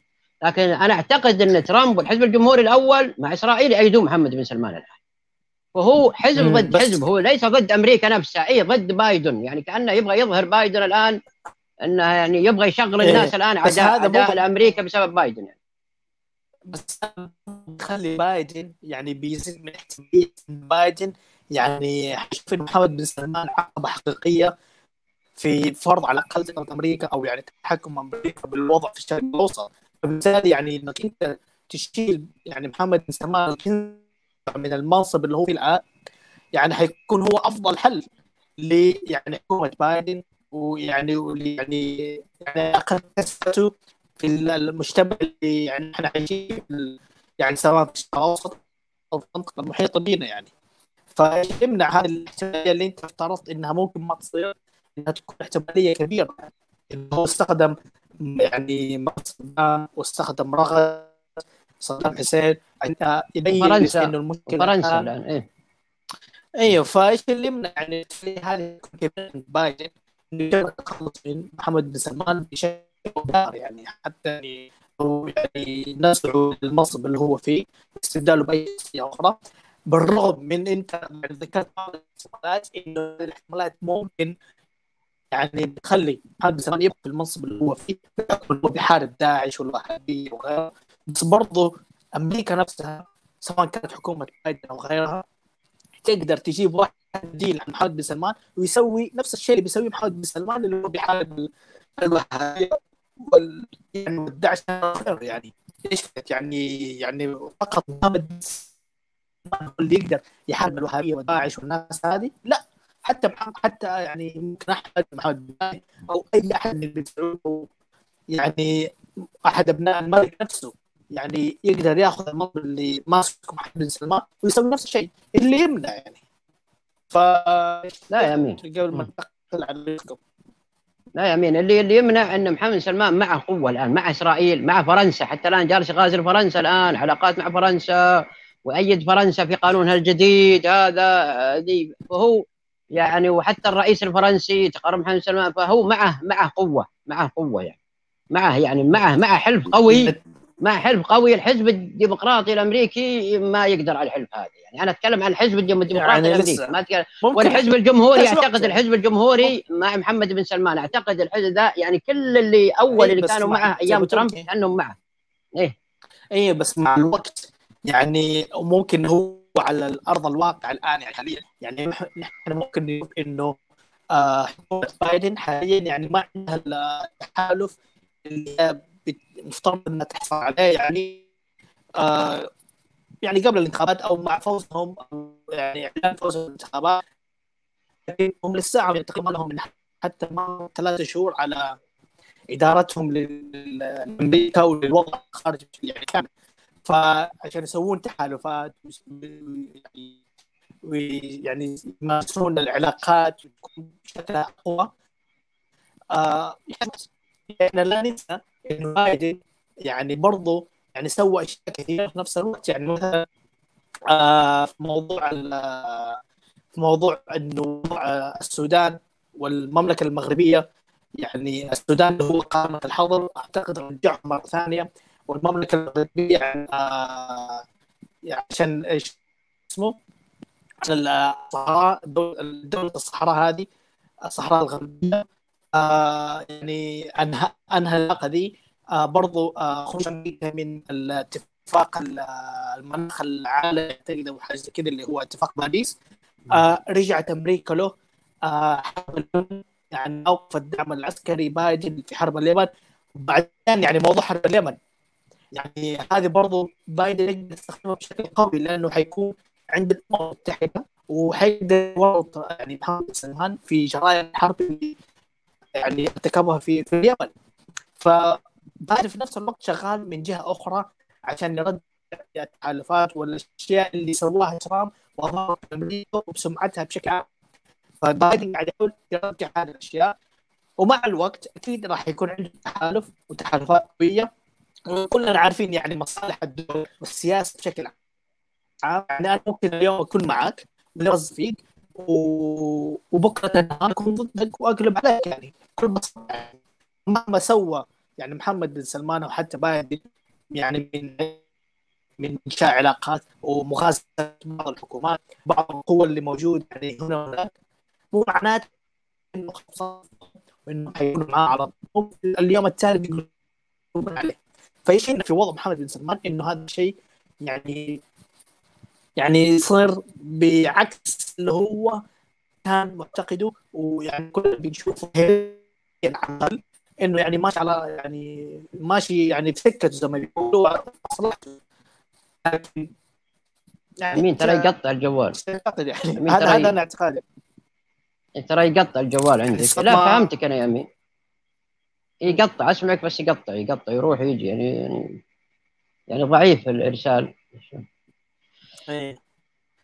لكن أنا فهمتك أنا يا أمين. يعني هو يا أمين شوف أمين سم يا أمين. إيه كمل. اي انا يعني هو احتمال يا امين، لكن 60% هنا عندي وكل شيء وارد، لكن انا لازم اني انا ارجح ل 60% انها يعني محمد سلمان مع الحلف حقه ذا يمنع بايدن من اتخاذ اي اجراء يعني يشير محمد بن سلمان من الكرسي من ذي. انا يعني عندي 60%، لكن 40% قل 55% انها لن يستطيع. 45% احتمال وارد، بس انا عندي تقريبا 60% انه بن سلمان هو المستقبل. اي لكن احتمال، لكن الترجيح وش الاكثر يعني رجحان، هذا هو الاكثر رجحان. يعني محمد بن سلمان يعني انا اشوف انه هو المناسب لهم، يعني والحلف اللي معه زي ما قلت لك، يعني الحلف اللي معه يعني احنا ننتظر هذه السنه هذه ونشوف ايش ممكن يصير. يعني إيه ممكن مثل ما أنت قلت يعني 5% ممكن ما يصير شيء، 45% ممكن تكون فعلا محاولات جادة لإزاحة محمد بن سلمان، خصوصا إذا الناس اللي يعني محمد بن سلمان يعني تغزر فيهم روسيا، فرنسا، بعض الحكومات الأخرى ممكن حتى الصين، يعني ممكن يتخلوا عن محمد بن سلمان يعني في يوم وليلة، يعني لأنه في النهاية مصلحتهم ما قائمة على شخص واحد اللي هي مثلا محمد بن سلمان، بل هي قائمة على النظام الحاكم، على يعني الكيان السياسي اللي موجود في البلد. فهذا تركيزهم في الأخير، وهم اللي يعني أعتقد بيحسبونها من يعني على المدى الطويل راح يكون الوضع. فإذا كان محمد بن سلمان يعني ممكن يعني يكون رهانهم خاسر، لكن نحن ننتظر المستقبل ونشوف ممكن يصير، ونشوف إيش الأحداث اللي حتصير مستقبلا، اللي يعني ما يمر يوم إلا يعني صار حدث منها حنعرف إيش اللي ممكن يصير في محمد بن سلمان. ننتقل الآن بترك لموضوع آخر، اللي هو موضوع المجلس الانتقالي الفدرالي البرلماني. هو برلمان ولا؟ إيه لا سمينا وخرنا اسم البرلمان، وخرنا اسم البرلمان سميناه المجلس بدال البرلمان المجلس. طيب إيش فيك يعني تقدر يعني بشكل مختصر يعني تبين وتوضح للناس يعني عن فكرة المجلس الانتقالي الفدرالي، خصوصا إنه يعني اللي يعني المتابعين اللي ممكن ما صار هذا الشيء، إنه مستشار القانوني محمد القحطاني والعضو الآخر وسام الشمري يعني بدأوا يسوون حلقات باسم أو في برنامج آراء شخصية، ويتكلمون أكثر عن المجلس الانتقالي الفدرالي وعن فكرته وعن دستوره. فبشكل مختصر يعني تقدر تبين لنا إيش فكرة المجلس الانتقالي الفدرالي، اللي هو يبدو إنه مختلف تماماً عن الأحزاب يعني الأحزاب والحركات والمنظمات حتى اللي موجودة عندنا في المعارضة المساوية. نعم هو يا أمين إحنا سويناه كدستور، يعني دستور طبعاً قائم على السيادة للشعب، هو أساسه كله قائم على السيادة للشعب. يعني هذا وهذه حنا أول من قال بها، حنا من أول من قال السيادة للشعب، لأن معظم المعارضة الآن اللي هي يعني تتبنى السيادة لله، اللي هم الوهابية، ولاية الفقيه، الإخوان، الزيدية، هذول كلهم السيادة لله. يعني السيادة لله معناته أن الشعب قاصر، وأنهم أوصية من الله على الشعب يحكمون بالقوة والإكراه على مذهبهم هذا، وعندهم الخلافة لابد يتوسعون في العالم كله ينشرون، لأن الله وصاهم ينشرون أفكارهم ذي على العالم كله، يعني يحتلوا العالم كله، يعني اللي هم السيادة لله. احنا السيادة للشعب لا، احنا قائم مذهبنا على السيادة للشعب، يعني اللي هو أساس الديمقراطيات كلها هي السيادة للشعب. طبعا السيادة لله يا أمين نوعين. السيادة لله لها صورتين. أبغى أسألك إنك تفرق، يعني إيش الفرق؟ يعني البعض اللي يقول أنت كشخص مسلم بالدين الإسلامي إيش اللي يفرق بين السيادة للشعب وبين السيادة لله؟ لا، أنا على أساس إني أنا مسلم أعتقد إنها السيادة للشعب. أنا عبد لله، وأعتقد أن الله خلقنا يبتلينا، وجعلنا أحرار، وهذه ترى هذه يسمونها في القانون يا أمين وفي الدساتير وكذا، يسمونها المبادئ القانونية الأولية أو الكونية.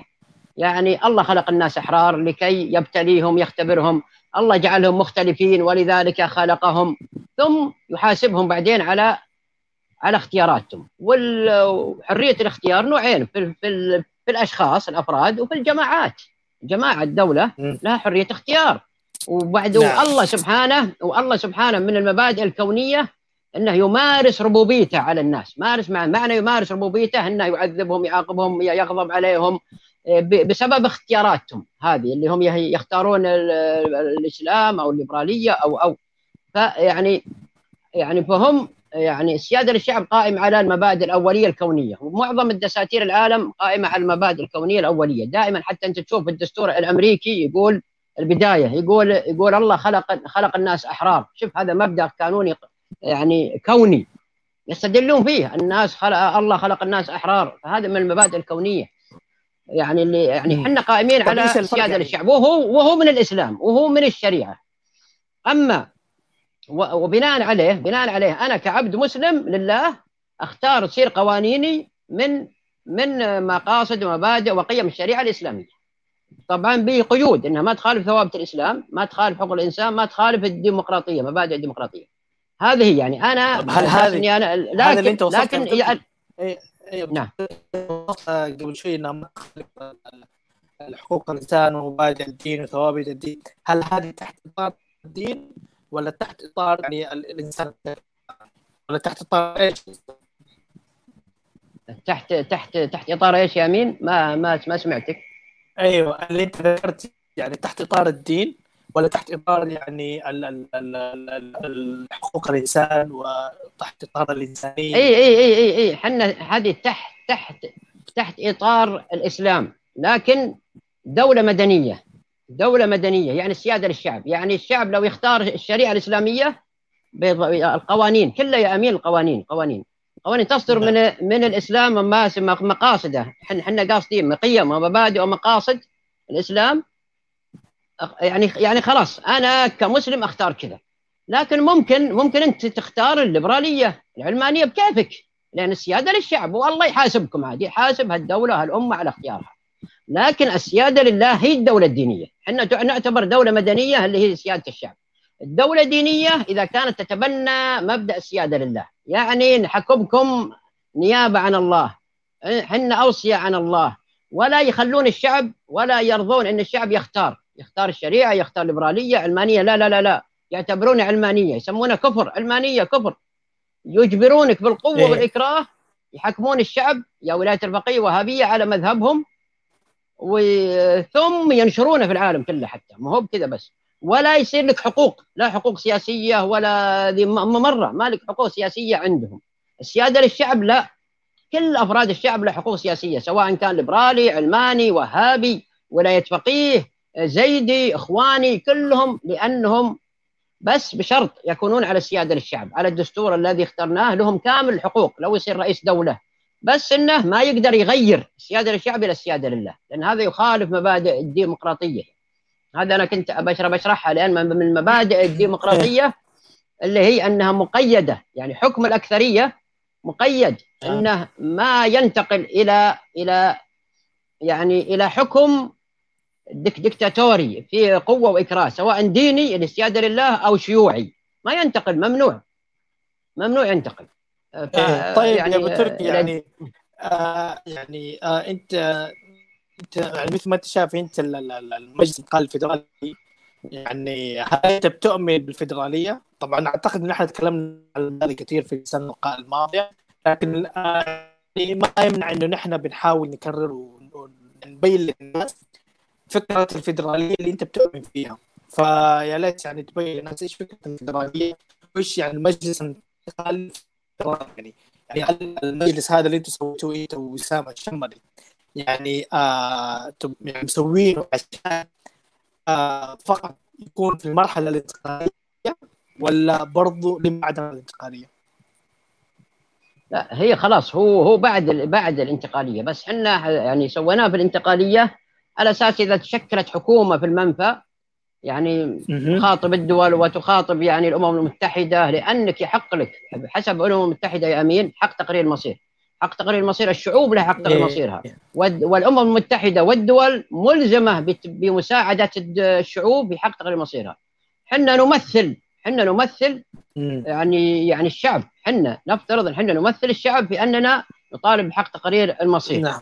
فيعني هذا يعني وهو اللي بيستمر بعدين، هو هذه هي نظرتنا. شوف يا أمين، إذا أنت بتطالب شيء لازم تجيب بديل، إذا أنت تبغى تؤخر شيء لازم تجيب بديل، لأن دائما المعارضة يقولون والبديل، نبغى السعود بنتحارب، نبغى السعود. إحنا جبنا بديل، هذا هو البديل النظام الفيدرالي القائم على السيادة للشعب، هذا هو البديل يعني، وهذا هو اللي يعني يجعل الدولة متحدة وفي نفس الوقت مستقلة، ويعني يعني هو في تفصيل اكثر عن يعني، لكنها هي هو يجمع بين الاتحاد وبين الاستقلال. طيب هذا اذا في تفاصيل اكثر، يعني هل يعني موجوده في حلقاتكم في برنامج عبد الشخصيه، ولا حساباتكم في تويتر، ولا ممكن الواحد يبغى يتعلم اكثر ويفهم عن فكرة الفدرالية وعن مجلسكم الانتقالي، يعني في طريقة ممكن نقدر يوصلوا المعلومات هم يحتاجونها؟ طبعا حنا أمين اللي هو يعني طبعا حنا مقسمينها إلى المجلس، طبعا المجلس التأسيسي أو الهيئة التأسيسية، حنا نشرح الدستور، نشرح أي شيء فيه لبس أو كذا، نشرح مثلا وش معنى كذا، وش تقصدون بكذا، نحن نفسره ونشرحه يعني. فأنا يعني ما أدري يعني وش يعني الشيء اللي مو واضح. إيه، فأنا حصل مثلا أنا كشخص مثلا يعني قلت أوكي أنا ضد الملكية الدستورية وضد ال يعني مثلا التوجه الديني أو الحكم الديني بشكل عام، ومثلا ضد الليبرالية وضد يعني أشياء كثيرة. فأنا مهتم يعني يجيك واحد يقول لك أنا مهتم بالمجلس، مش المجلس، مهتم بالفيدرالية وبالنظام الفيدرالي.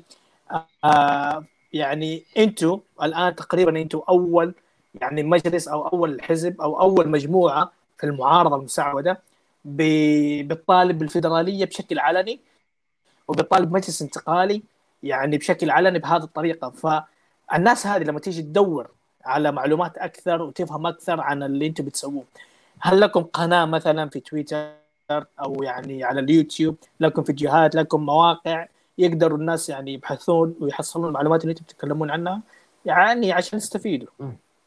أي أمين، أنا طبعا أنا والدكتور وسام يعني لنا تقريبا حلقتين في الشهر، تقريبا نص الشهر وآخر الشهر، برنامج مشترك بينه وبينه، طبعا في يعني هو في قناة الدكتور وسام، وننشرها في حساب الفيدرالية، كلها يعني تعريف، يعني نقاشات، أحداث أسبوعية ونقاشات عن الفيدرالية وعن البرلمان. وفي شيء أساسي يا أمين نسيت لا أخبرك عنه، حنا قلنا إنها الشعب هو صاحب السيادة، يمارسها عن طريق يا أمين إما مباشرة عن طريق الانتخاب أو الاستفتاء، أو عن طريق ممثليه، يعني النواب والممثلين اللي هم اللي في المجلس أو في البرلمان.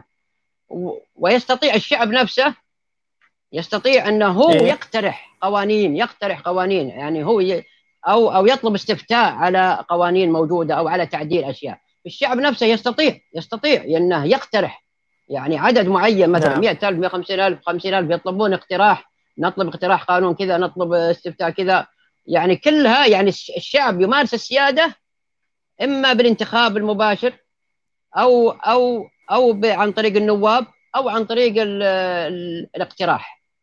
فكلها السيادة فيها للشعب، يعني عن طريق الممثلين أو مباشرة. فهذه هي يعني هذه ترى أكمل صورة من صور السيادة للشعب، أكمل صورة. في بعض القوانين يا أمين في بعض القوانين لا خلاص تكتفي بالممثلين حقين الأمة، مجلس الشعب وخلاص، ما عاد لك دخل في شيء، ما عاد لك دخل بشيء، يعني خلاص يعني ممثلي الامه مجلس الامه خلاص هو اللي خلاص عنك خلاص، يعني الشعب ما يقدر يطالب شيء، ما يقدر يسوي شيء. لكن السياده للشعب لا، اكمل صوره من صور السياده للشعب هو انك انت تجعل له حق الانتخاب، تجعل له حق النواب نيابه عنه، وتجعل له هو يقترح. هذه اكمل صوره، وهذه موجوده في الدساتير. شوف الدستور السويسري، الدستور الالماني، الدساتير كلها هذه موجودة فيها الأمور هذه. هذه السيادة للشعب فيها واضحة جدا، بس حنا بغينا نمثل السيادة للشعب. لذلك أنا أقول لك يا أمير القوانين اللي يصدرها محمد سلمان باطلة، أن السيادة للشعب، الشعب هو اللي يصدر قوانين، هو اللي يقترح، هو اللي لكن هي دولة مدنية يا أمير، دولة مدنية، ليست دولة دينية، ليست دولة دينية، مدنية. الشعب هو الأساس، هو اللي يختار وش يبغى الأيديولوجية اللي يبغاها، الأيديولوجية هي اللي تصدر منها القوانين.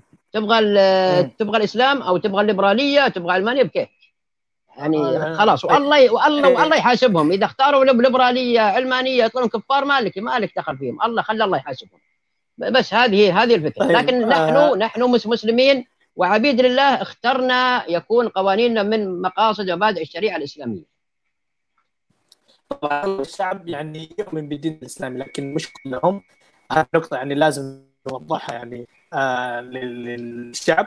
نقطة أخرى قبل ما ننتقل لموضوع آخر يا بدوي، يعني أنا بس حاب أنوه إنه أنا لا أتبنى أي من أفكار المجلس الانتقالي الفدرالي، يعني لا أتبنى لأنني لست عضوا فيها، لكن ما يمنع إنه أشارك يعني ويعني الناس يتكلمون عن توجهاتهم وأفكارهم، لأنه النهاية منبر هذا اللي أنا أسويه يعني منبر حر بيتقبل يعني آراء مختلفة وتوجهات مختلفة. ومثل ما شفتوا يعني هذه هي فكرة الانتقال الفدرالي اللي أسسه المستشار قانون القحطاني ووسام الشمري. وتقدروا يعني مثل ما ذكر أبو تركي لهم على اليوتيوب، لهم حلقات تقريبا مرتين في الشهر، وتتابعون وتكون أكثر عن هذا المجلس الانتقالي الفدرالي. طيب أبو تركي، دحين نحن الآن ندخل لكندا، لأنه الدراهم كلها موجودة في كندا، المعارض الموجودة في كندا، ومع الوضع في كندا في حملة طلعت، أو يعني في شخصية في كندا اللي هو الناشط هارون أحمد طلع بحملة جديدة، يعني دعا كل أطياف المعارضة بلا استثناء إنهم يشاركون في هذه الحملة، وهذه الحملة هي حملة جمهوري. حملة يعني ايش؟ حملة ايش يا امين؟ دقبوري. ايش دقبوري؟ ما اسمع والله يا امين، وشو دقبوري؟ شو دقبوري؟ وش ذي؟ هي فكرة الحملة هذه، معلش انا لانه اسم الحملة يعني هو اقتراح من بعض الناس اللي يعني ردت أو تفاعلت مع الفيديو اللي نزل هارون أحمد في تويتر، وقال يعني هذا يعود المعارضة كلها إنه أمين ترى يقطع الصوت يعني كل المعارضة يعني والناس اللي داخل المسرح. أيوة الصراحة يقطع شوي ترى، يقطع. أتوقع إنه واضح أنت. أي واضح. أي الفكرة إنه يعني هارون قال يعني المعارضة في الخارج والأشياء في الداخل إنه بسياراتهم يقوم بوري يعني مع في نفس الوقت وفوتة كده في أيام محددة. بوري يدقون بواري، يدقون بواري يا مين؟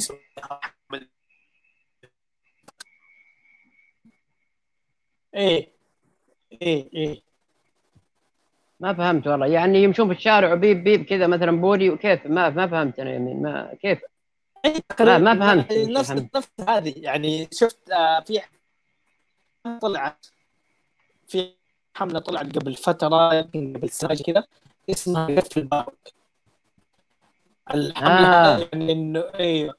فهذه الحملة حق الدق بوري او الدق بواري مشابهة لحملة قفل بابك، يعني كنوع من الاعتراض وكنوع من المعارضة على السياسات والوضع اللي صار فيه البلد الآن. فهذا اللي بيسويه هارون أحمد وبيدعو الناس انهم يقومون يعني. فايش رايك في هذا النوع من النشاط اللي بيسويه هارون أحمد وغيره يعني في بعضهم عندهم افكار اخرى؟ والله يا امين انا ما يعني هو يا امين هو انا وجهة نظري يعني اي شيء بيعرض الاشخاص الخطر انا يعني ما ايده مره يعني انه يعني مثلا يدق بوري او انه يطلع من هناك مثلا متلثم ويطلع يقول كذا كذا كذا، لان احتمال مسكته كبيره يعني 60% عندي 55 انه يمسك يعني. افرض دقه بوري يعني الشعب طبيعته ما يتجاوب معك اساسا، متعود على العبوديه. فافرض انهم تجمع 10 دقه بوري خلاص ال10 ما حد دق معهم بوري فيمسكونهم، فطبيعتهم يعني. شوف الودعاني طلع قال بطلع جلس لحاله عند المسجد ومسكوه يعني. يعني قصدي انا ان الشعب نفسه طبيعة الشعب طبيعته ما يتجاوب معك يعني متربي على الوهابية، يعتبر ان اللي تسويه انت هذا خروج على الاسلام خروج على الدين يعني الشعب ما راح يتجاوب معك يعني. انا اشوف انه خطر وانا يعني نفس الفكرة يعني في يعني حتى اللي يغامرون مثلا من هناك يعني بعضهم مثلا يؤيد انك تتلطم او تطلع انت تضحي بنفسك، تطلع تقول انا معهم. أنا لا يا أخي ماني يعني أنا هذا خطر على الآخرين. رح أنت هناك وقل، لكن أنت في بريطانيا جالس منخش بريطانيا وتقول للآخرين روحوا وخلوكم شجعان. رح أنت هناك صر أول واحد، رح صر أول واحد هناك ثم خلي الآخرين يجون وراك يعني. أنا لا أنا أشوف فيها خطر والله يعني طبيعة الشعب طبيعة الشعب هنا. فعلا أنا وافق في هذه النقطة بتركي لأنه وفي هذا اللي أنت ذكرته، وايضا انه هذا النوع من الحملات يعني لم تاتي اصلا بفائده، لانه يعني انا شاركت وانت كمان شاركت وغيرنا كثير شاركوا في حملات مشابهه في اخر سنتين هذه، لكن ما كان في تقييم، ما كان في يعني مراجعه، ما كان في يعني دراسه وايش كان، هل الشعب استفاد، هل كانت في يعني استجابه، هل كان رده فعل، هل كان في يعني ضغط على النظام السعودي، هل يعني كانت في فائدة هذه الحملات أو يعني هذه الأنشطة؟ لكن للأسف ما صار شيء يعني. كل اللي بيصير إنه يلا نسوي حملة ونسوي يعني إيش نشارك وبعدين خلاص نروح اللي بعدها وبس، ما في شيء جديد. فهذه إشكالية أخرى يعني. أنت لو تعود الناس على المشاركة يعني السلبية أو المظاهرة السلمية أو التجمعات السلمية أو حتى في الأنشطة السلمية هذه، حتى لو كان فيها دعاية من الأمان، خصوصاً إذا الناس اللي قدامك بتتفاعل معها، لازم تكون فيها يعني لازم تكون فيها نتيجة إيجابية، لازم تكون فيها درس يعني الناس بتتعلم منه. وكان أسوي وأعمل وبعدين في النهاية ما صار شيء، ما صار تغيير. فالوعي لازم يوصل لي يعني بشكل صحيح بطرق يعني نفضل نحن انها ما تعرض الناس للخطر مثل ما صار عندنا في البلد. طيب ندخل الموضوع. صدق يا امين صدق يا امين المعارضه بالخارج اقوى، تاثيرها اقوى. شوف يعني شغاله تاثير اقوى من الخارج، تاثيرك اقوى لانك انت تخاطب منظمات تخاطب الدول وهي تضغط على النظام السعودي، فهذه اقوى وامان واقوى من الداخل. تحسها ضعيفه. وحتى هذه الحملات يعني صارت من بعض المعارضة المساعدة في الخارج يعني. أنا يعني برضو الناس دعت إليها في الخارج تقدر تطبقها وتنفذها وتحاول بعد ما تسوي هذه الحملة يعني تسوي بثوث وتتكلم عن هذا النوع من الحملات وهذه الأشياء السلمية وتبين للناس ليش صار وليش حصل لها واللي عايشين فيها وش الرسالة اللي احنا بنحاول نوصلها يعني.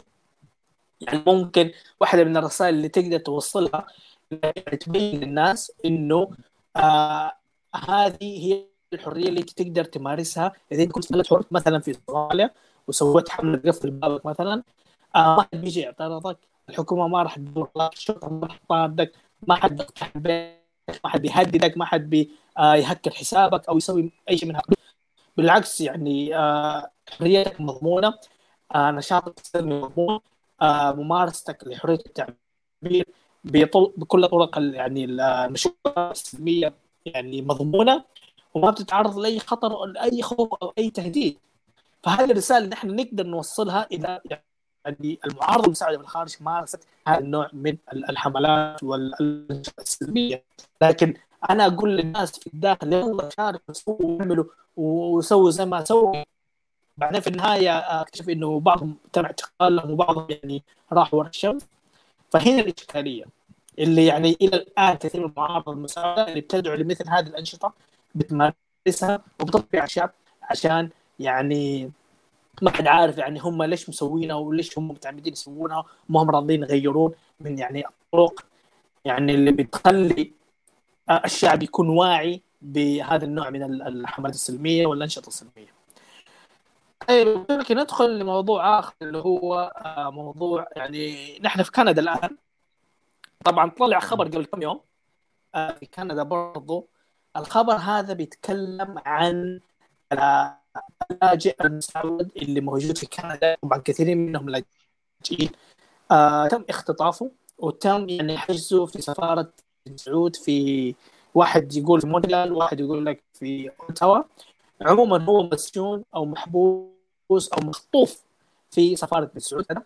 فايش رايك ابو تركي في الموضوع هذا اللي طلعوا اللي يتكلم عنه عمر في بث مباشر واعطى تفاصيل اكثر وتلميحات عن هذا الشخص اللي موجود في السفاره المسعوده اللي يعني تم اختطافه، والشخص الاخر اللي حرض او اللي يعني لعب دور كبير في اختطاف هذا الموجود في كندا؟ والله أنا أمين يعني أنا يعني سمعتها بس ما أدري يعني وش اللي قال عمر مثلا. أنا ما أدري وش قال عمر، يعني هل قال إنه في أحد؟ أنا أقول لك يعني إيه؟ بس أنا أقول لك إيش قال عمر، لأن عمر بس أعطى تلميحات. يعني عمر أعطى تلميحات يعني كثيرة جدا في شخصية أو شخصية الشخص اللي لعب دور في اختطاف اللاجئ المسعود في كندا. الشخص هذه اللي لعب الدور يعود ذكر عدة تلميحات، والتلميحات هذه ممكن تعرض أصلا عمر والناس اللي معاه في خطر كبير جدا، لأنه قال عمر إنه هذه الشخصية اللي يعني ساعدت في خطف اللاجئ المسعود في كندا شخصية قلدت محمد بن سلمان في أحد برامج أو في أحد البثوث السابقة. الشخصية هذه برضو عندها كل حسابات وعناوين المسعودين الموجودين في كندا. الشخصية هذه يعني بتعرف أكيد الناس مثل عمر والشلة معاه فين عايشين وفين إيش بيسوون إيش ما يسوون. هذه التلميحات يعني خطيرة جدا، عمر أدلى بيها، وابن عمر عارف هذا الشخص اللي ورط اللاجئ المسعود وخلاه في هذه الحالة. فهذه بعض التلميحات اللي لمح فيها عمر. تلميحات أخرى من يعني تخص اللاجئ المخطوف اللي تم اختطافه. يعني عمر ذكر في البث إنه هذا اللاجئ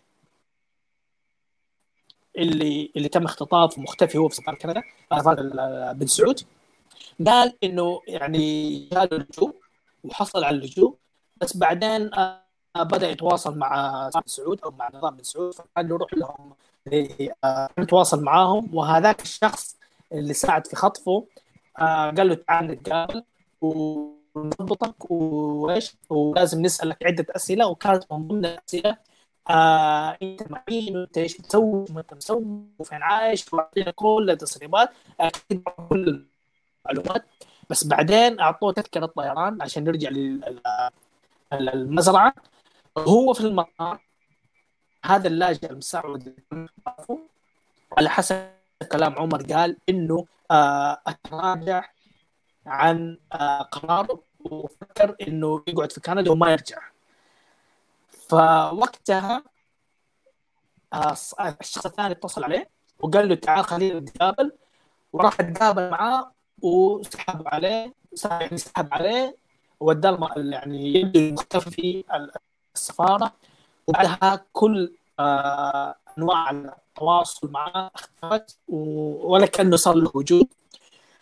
وذكر عمر برضو إنه الحضيف عبد العزيز الحضيف يعني قاعد يدور يبحث عنه، وراح لبيته سأل عنه، يعني دار حول اللي هو فيها لمدة أيام وما له أي حس، ولا أي خبر.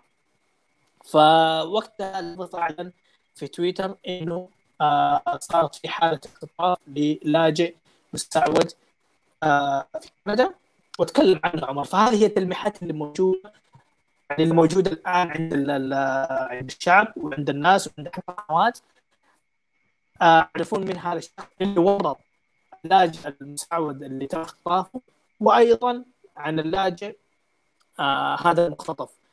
اللاجئ المختطف أيضا عمر قال عنه إنه هو ما بيظهر في الساحة، يعني ما بشركات كثيرة من عمر الضيف ولا العتيب ولا حتى سعيد الزهراني وغيره، لكن هذا شخص يعني زي ما بيقولوا يعني من خلف الكواليس، ويعني ساتر على نفس الأهل وكذا. فبس عمر يعرفه، الشلة اللي مع عمر بتعرفه، فشكلها هذه تلميحات عمر. والغريب إنه ما ذكروا اسم اللاجئ، يعني هذا الشيء اللي بدقها، يعني لا ذكر اسم اللاجئ اللي تم اختطافه ولا ذكر اسم الشخص اللي يعني ورط هذا اللاجئ المتعود في عملية الاختطاف. هذه هي المعطيات اللي موجودة عندنا. طيب. طيب يا أمين، أنا طبعا يعني أنا استنتج أنهم ما عطوا اسمه لأنهم ليسوا متأكدين أنه مخطوف. لو متأكدين مخطوف كان عطوك اسمه على طول، بس يخافون يعطون اسمه ثم يطلع بكرة يقولون شوفهم كذابين ما يعني. فما عطوك اسمه يدل أنهم غير متأكدين، لو متأكدين يقولون اسمه. يعني ثانيا، هل بلغوا السلطات الكندية؟ هل بلغوا ولا لا؟ يعني المفروض يبلغون، لأنه أتوقع أن بلغ، لأنه عمر على حسب كلام يقول إنه جاءت اتصالات من القنوات الإخبارية، يعني الجزيرة، تواصل مع الحكومة الكندية مع شرطة، لكن ما حد يعرف يعني هل فعلا صار هذا الشيء ولا لا. برضو نقطة إنه هو يعني الأسماء اللي ذكرها، يعني ليش مثلا أخذت أيام عشان تطلع الخبر في النهاية، تعطي تلميحات لكن ما تعطي أسماء اللي بتعرف إنه فعلا الشخص هذا ولا لا، ولا هذا له دور في عملية ولا لا. لكن هذا اللي صار في كندا الآن، يدعوا إنه في اختطاف صار في للاجئ مساعد في كندا، وكان هو يبغى يرجع، بعدين راجع في نهاية الأمر، والشخص هذا اللي هو كان متواصل معه يعني لعب دور في اختطافه. والشخصية هذه اللي تم اختطافها عمر والجماعة اللي معاه بيعرفوه، بيتواصلون معاه. ففي أشياء غامضة يعني. فايش رأيك؟ طيب يا أمين، طيب يا أمين، أنا يعني من المعطيات اللي أنت قلتها أن الشخص هو بنفسه جالس يرجع، هو أخذ الجواز وراح المطار وراح، يعني كيف يجي خاطفه يقول، وهو ممكن لو أنه رجع أعتقد هو بإرادته يعني هو يقول تفصيلات يعني التفصيلات دي يفترض أنه يعني عارف وين الشخص. يعني أول شيء أنا عندي استفهامات أنه ليه ما قال اسم، يدل أنه شاك، ما قال اسمه يدل أنه شاك أنه فعلا اختطف ولا رجع هو بنفسه، هو هل بإرادته ولا بنفسه. ولكن اللي واضح لي أنه راح وعطوه تذكرة وعطوه يعني كأن حالته زي علي السليماني يوم رجع، يعني عطوه تذكرة وعطوه كذا وعطوه يعني كأنه زي كذا، يعني أنه هو رجع بإرادته. لكن لو أنه خطف يعني مفروض يبلغون عنه. ثالثا، أنا ما أعتقد أن السفارة بتخطف واحد، يعني ليش؟ لعدة أسباب. أول شيء قضية خاشقجي خلاص يعني وقفت المغامرات اللي سويها محمد بن سلمان، لأن الدولة عمل الدولة في الأشياء دي هذا يخالف القانون الدولي، هذا تعاقب عليه الأمم المتحدة، تعاقب عليه الدول، هذا مخالف القانون الدولي. هذا اللجوء هذا من حق أي إنسان، واللجوء حقوق الإنسان من مبادئ القانون الدولي. فما أعتقد يعني ان محمد سلمان يقدم، يعني خلاص خاشقجي ذي اعطته درس، ما ما يقرب احد، هذا اول سبب. ثاني سبب قضايا اي بس ابو تركي بس اكمل لك ليه امين. القضايا ثانيا القضايا المرفوعه على محمد سلمان في امريكا وفي كندا من الجبري ومن وفي تركيا يعني، والحمله اللي قامت عليه اول يعني لو اختطف شخص اخر الان بيثبت عليه القضايا اللي مرفوعه ضده، يعني سوف يثبت انه هو فعلا هو اللي قتل خاشقجي وانه هو اللي حاول يقتل سعد الجبري وانه هو يحاول الان يعني يبيض صفحته الان، ما يروح يسوي اكثر. ثالث سبب هذا انسان ضعيف يعني ليس له يعني ما له تاثير، انت تقول هذا واحد مطالب السلامه والسلامه، هل يعقل محمد سلمان يعرض نفسه للخطر؟ يعني هل تقيس الشخص ذا المجهول خاشقجي خطر كبير على محمد بن سلمان، لكن هالشخص ذا راح ولا جلس ما حد داري عنه، ما راح يأثر على محمد بن سلمان، فمحمد سلمان ما راح يعرض نفسه للخطر مع التهم اللي جاته ومع المشاكل ويخترق القانون الدولي من أجل شخص ما له تأثير ولا حد يعرفه.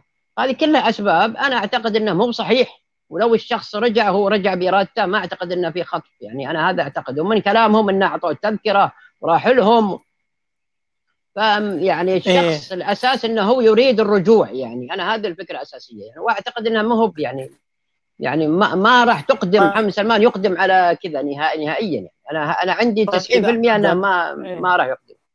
بس إذا قدم أبو تركي على هذا الشيء محمد بن سلمان واختطف هذا اللاجئ اللي عمر والحضيف وغيره إنه تم اختطافه وحجزه في سفارة السعودية، إيش اللي منع طيب؟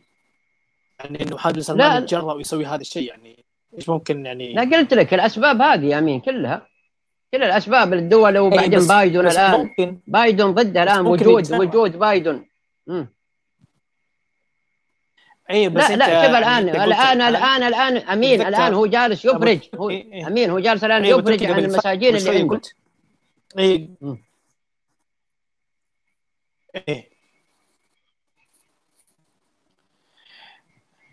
ايه كمل يعني شوف انه هو جالس الآن جرأة محمد بن سلمان على هذا الشيء يعني تكون صعبة جدا.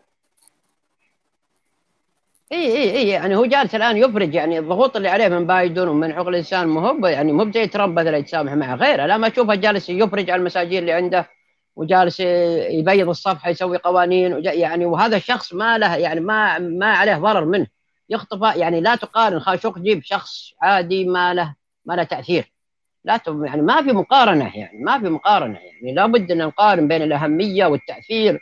هذا يروح يخطف شخص ما له تأثير وهو القضايا عليه كلها فيه وبايدن ضده ويدورونه وممنوع، يعني ما أعتقد يعني بعيدة جدا يعني أنا ما أعتقد أنه سوى كذا. وبعدين في إشارة أن الشخص علامات الشخص يبغى يرجع من نفسه وأخذ تذكرة وراح المطار، يعني الشخص هو اللي يبغى يرجع يعني، وشخص ما له تأثير ولا هو معروف يعني.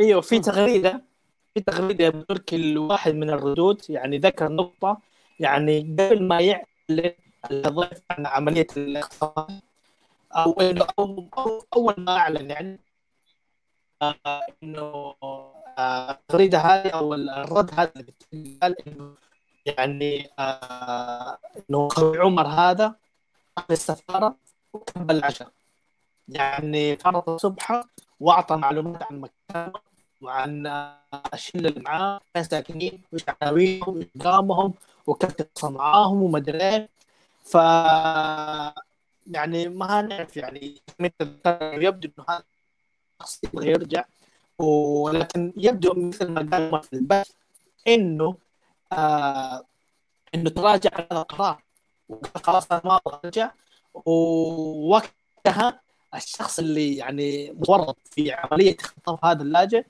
أتواصل مع الشخص اللاجئ ومارس هذه عملية الاختطاف، فحتى عمر ما كان الشخص اللي لعب دور في اختطاف هذا اللاجئ، فهذه برضه إشكالية أخرى لأنه يعني في أشياء يعني مثل ما قلت يا أبو تركي يعني أشياء غامضة أشياء يعني عليها استفهامات كثيرة، يعني الواحد يحاول يفهم إيش اللي صاير يعني، وهل يعني اللي بيسوي دراما ولا هي فعلا يعني مشكلة حتكون كبيرة على عمر وعلى الناس اللي حوله. في هنا نقطة خلينا نشارك بعض آراء المشاركين لأنه ذكروا بعض الآراء وممكن نشاركها ونتناقش فيها معك قبل. هنا هذا رد يعني من شخص يقول إن عمر بيحارب المعارضين نفسيا، بالأخير يرجعون للمهلكة ويختفون. يعني هل تتصور إنه هذه واحدة من الأساليب اللي حاول عمر يمارسها عشان يرى النظام بن سعود بشكل أو بآخر، إنه يحارب المعارضة موجودين عندنا في المزرعة، سوري، بحارب المعارضين اللي موجودين في الخارج يعني بشكل نفسي، في النهاية يرجعون للمزرعة ويختفون؟ الاحتمالية واردة ولا ضعيفة جدا؟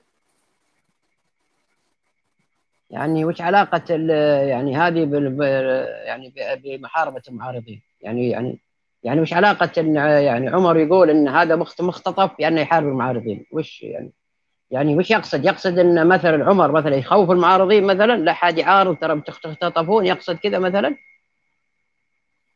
يعني أنا ما أدري يعني وش علاقة سؤاله باللي جابه عمر مثلا، ما أدري هو وش الربط يعني. ممكن ما يعني ترى معارضة أو لاجئين ترى يعني أنت لو جاك لجوء ممكن تختطف، يعني ممكن ما يقصد هذا الشيء يعني. طيب لا أنا ما أتوقع عمر أمين لا أنا ما أتوقع عمر، لكن في بعضهم فعلا يشعرك إنك ترى ما أنت في أمان. يعني أنا يعني حصلت معي كذا، حاولوا بعضهم يشعرني إني ماني في أمان، ترى ماني في أمان، عشان يقول لا والله برجع في السجن ولا أجلس هنا ولا أموت.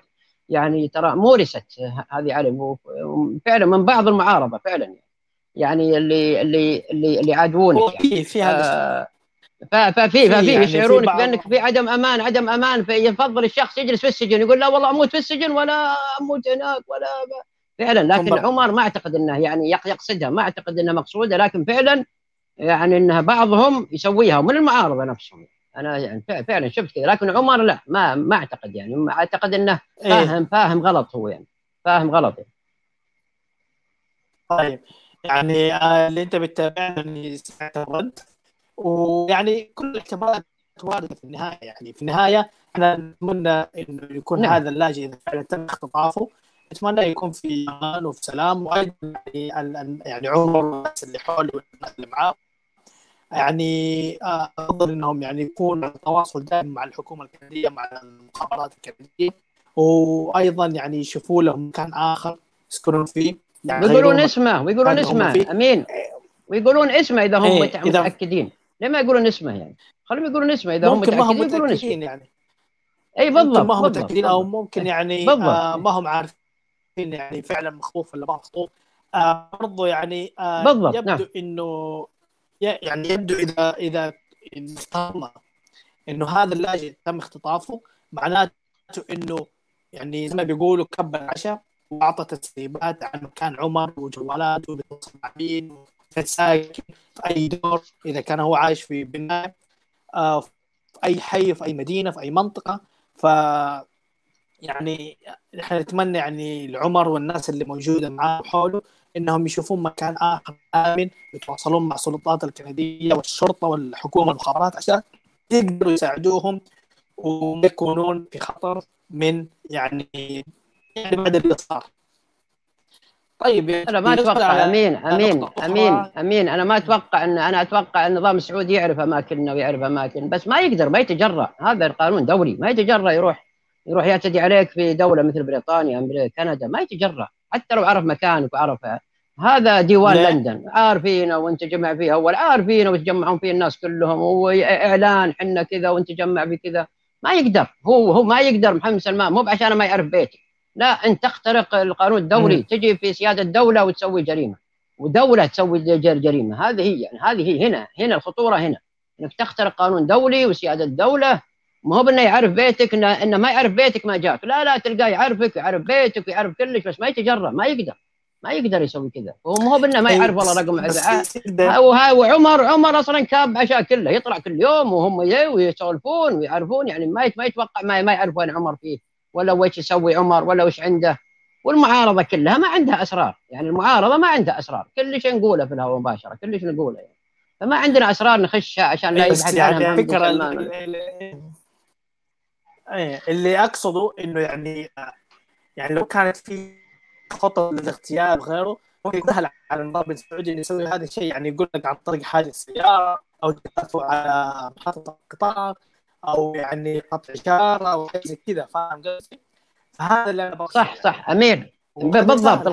القذافي أمين القذافي سواها في لندن، سوا مدري اغتيالات وكذا، حتى بعضهم يعني مرة طلع في قناة الجزيرة اغتيالات القذافي عشان يخوف المعارضة، ترى بعضهم اغتيالات القذافي يعني ترى كنت في لندن ولا في تراك معرض للاغتيال، تخويف المعارضة عشان يرجعون. طبعا هذه تسويها المعارضة فعلا، إذا مع المعارضة اللي ما تبغاها مثلا تسوي كذا تخوفهم عشان يرجعون. ويعني أنا طبعا يعني استنتجت الشيء، بس الفكرة لكن أنا قصدي زي القذافي، يعني لو بغى أحد يسوي شيء بيسويه زي القذافي، زي كذا بيسوي، بس بيتحمل نتيجة. شوف القذافي وش صار، حصار دولي وقتل بسبب الانتهاكات هذه اللي سواها، تفجير الطائرات وقتل اللاجئين. شوف القذافي وينه. هذه قصدي، هذا يعني جريمة دولية، انتهاك القانون الدولي. شوف القذافي وش اللي سبب عليه.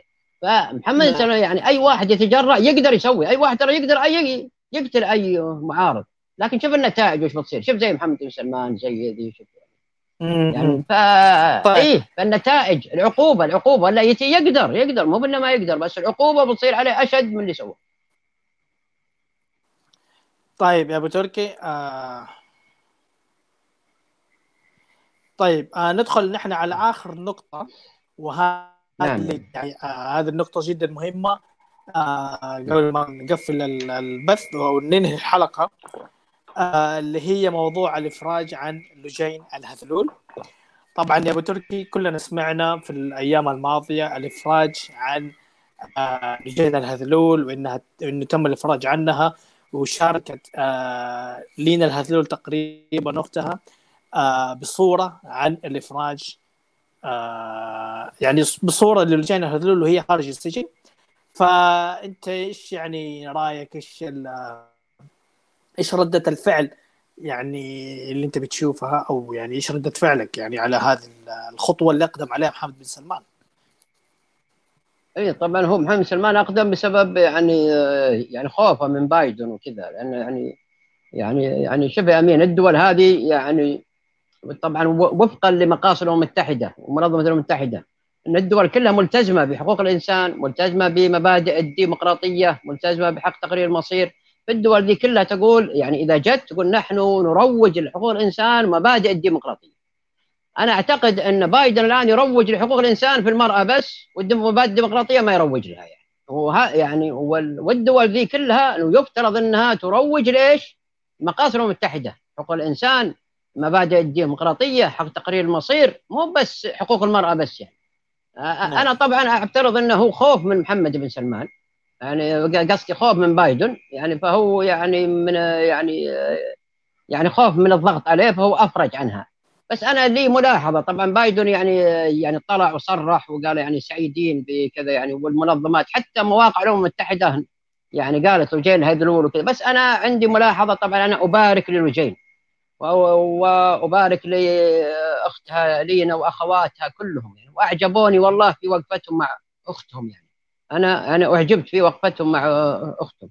لكن اللي لاحظت إن في مبالغة في لجين، طبعا مع احترامي لها ومع طلباتها، يعني أنها هي لجين لا تطالب بتغيير النظام أساسا. وحنا سبق وقسمنا أنا وياك المعارضة يا أمين، إن في معارضة تبغى إصلاحات محددة، مثلا في قيادة السيارة، مثلا في الولاية، لكن تبغى النظام نفسه. اي لجين اعتقد انه بقى السياره الظاهر في الولايه او كذا، يعني انا هذا اللي انا اعتقد إيه. لكنها طيب حنا الحين يا اخي نبغى نغير النظام كله، حنا نبغى مبادئ ديمقراطيه، نبغى سياده الشعب. وين هل لجين تبغى سياده الشعب، تبغى مبادئ ديمقراطيه، بس تبغى فيها الشيء هذا بس. كيف يعني؟ فالعداله، العدل يا امين معناته ان كل شخص تعطيه حقه، يعني تكافئه وترفعه في مكانته بحسب عمله، لا ترفع ناس فوق أعمالهم.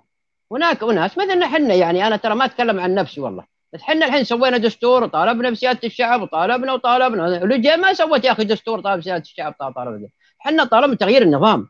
ومقاصد الأمم المتحدة، حقوق الإنسان، ما هو بس تقييد قيادة السيارة يا أخي، ولا في الولاية بس، حقوق الإنسان الأساس المدنية والسياسية والاجتماعية والثقافية والاقتصادية، ومن أول حقوق الإنسان حق تقرير المصير. دائما حتى أنت قريتها مرة، للشعوب حق تقرير مصيرها.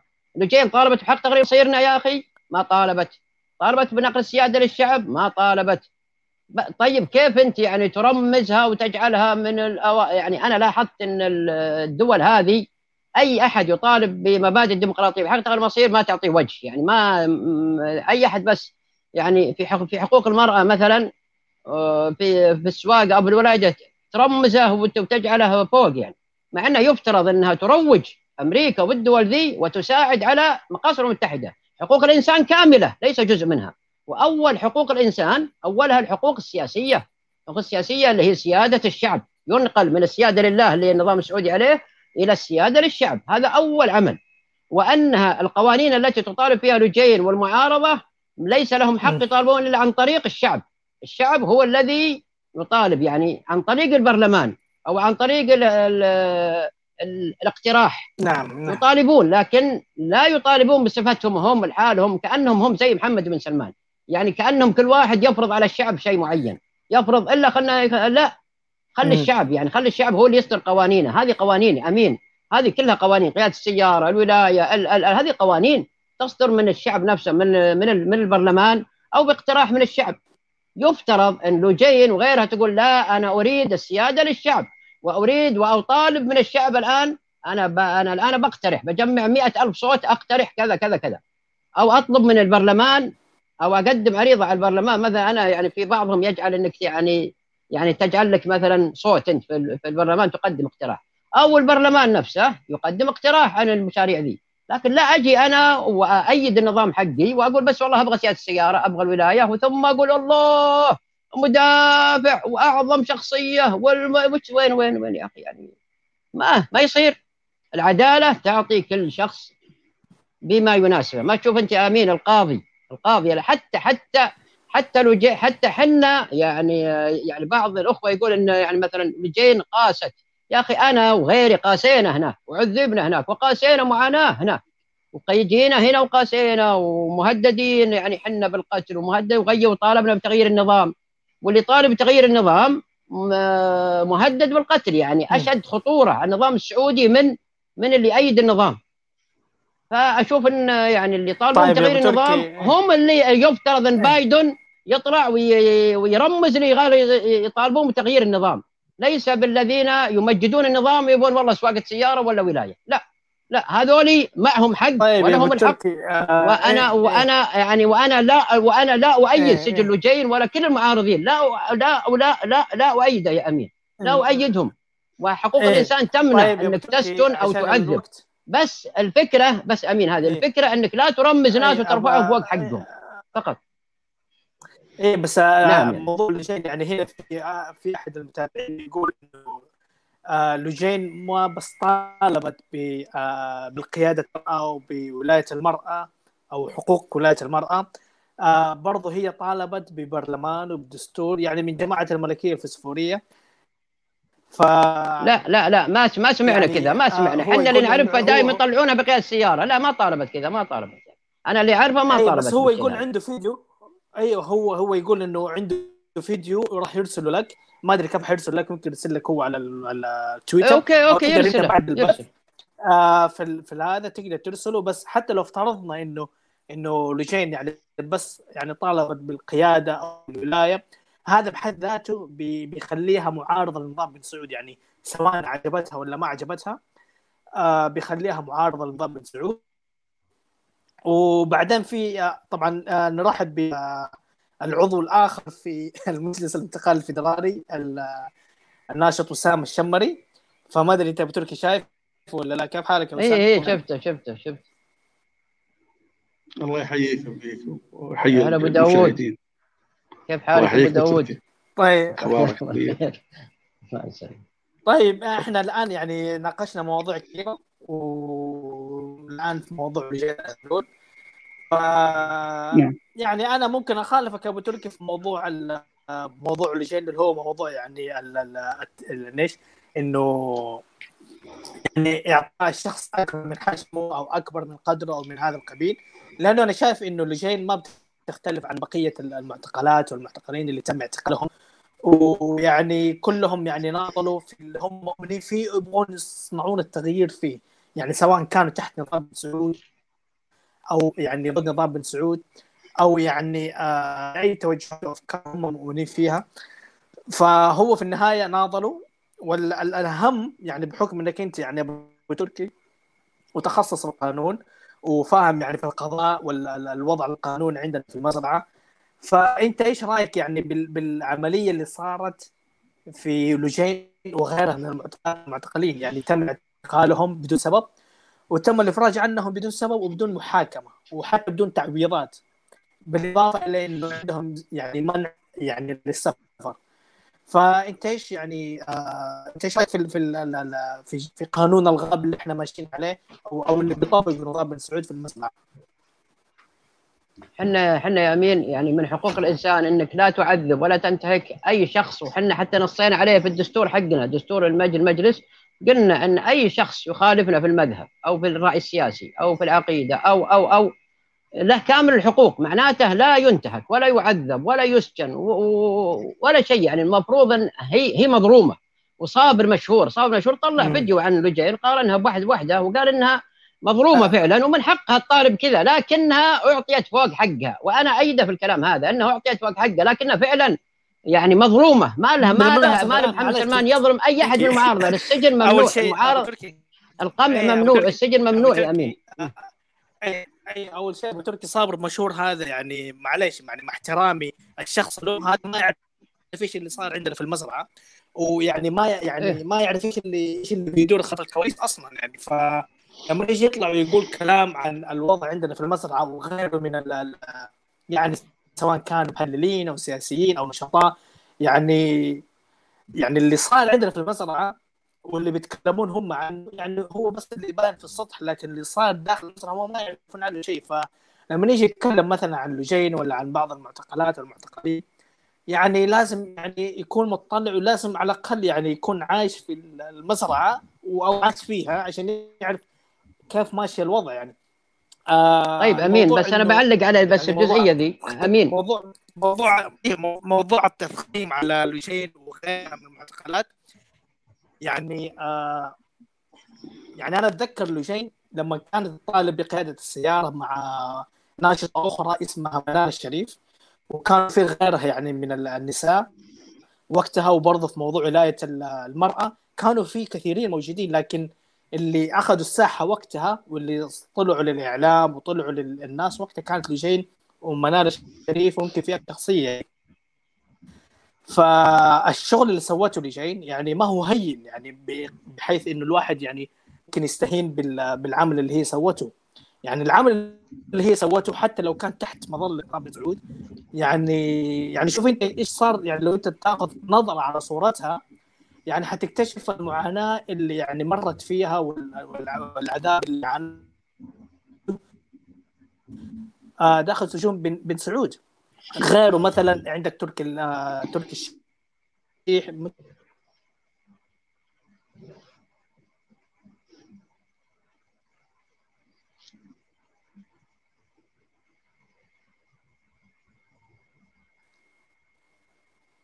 الو امين، عنده انه في انقطاع في النت او في مشكله تقنيه. ايه نعم. بس أمين، بس لو تسمح لي بس أعلق على صابر مشهور اللي قاله.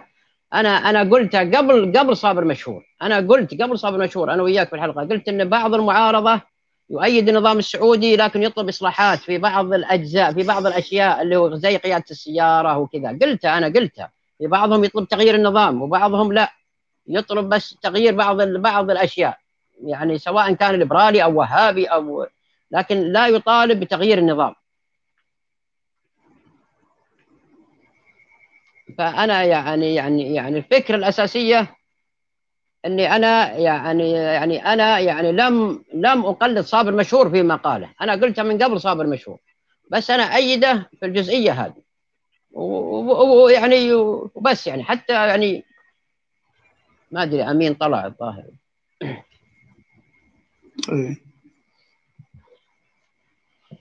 كيف حالك أبو داود؟ شلنا عنك؟ والله الله يحييك ويجيك. عشت أيامك. الله يطول عمرك. الله يطول عمرك. الله يسلم. أمين طلع ما أدري إيش النت عنده ضعيف. والحين شوف وش نسوي الحين؟ طيب طلع بيرد عن نفس القناة ولا يبي له قناة؟ لا الحين لا الحين لايف لا بيرجع الحين بيرجع هو يطلع ويرجع على نفس الخط على نفس الرابط يعني. ايه ايه ايه كأن السواق خلانا يسوق وخلانا احنا بالسيارة وطلع.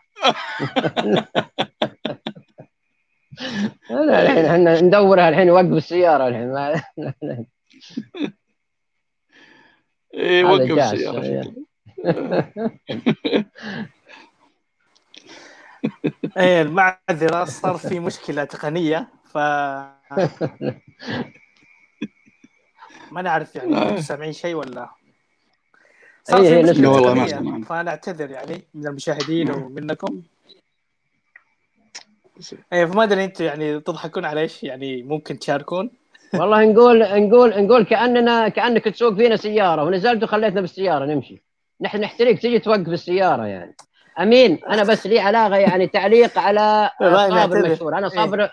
أنا صابر مشهور ترى لا وأيده في أفكاره كثير من أفكاره يعني ما أيده بس أنا في جزئية إنها إن لجين أعطيت مكانة فوق مكانتها فقط ولا يعني صابر مشهور أنا لا وأيده في أفكاره يعني. أنا يعني أفكاره أنا لا وأيده في أفكاره في الرأي هذا يعني بس لا بس يا أمين أنا بس هذه الفكرة أمين إنه يعطي الواحد أمين بس يعني الفكرة بغيت أوضح يعني أحس إنها ما لها داعي يعني إنه لا بس أنا الفكرة أخذ أكثر من حقه يعني أنت مثلا يا أبو تركي لو كنت مكان لجين حلو يعني يعني أتوقع إنه الناس بتحترمك الناس بتقدرك وبتقدر مناضلتك يعني عندك طيب وش قاعد أسوي أنا الحين رايف بدوي لا ثواني رايف بدوي يعني رايف بدوي الآن مسجون وهذا انسجن قبل لجين يعني من تقريبا من 10 سنين مسجون رايف بدوي وكل اللي سواه إنه فتح موقع أو يعني فتح يعني يعني زي المنتدى كذا واتكلم فيه عن الليبرالية وروج الليبرالية وراح السجن وإلى الآن مسجون.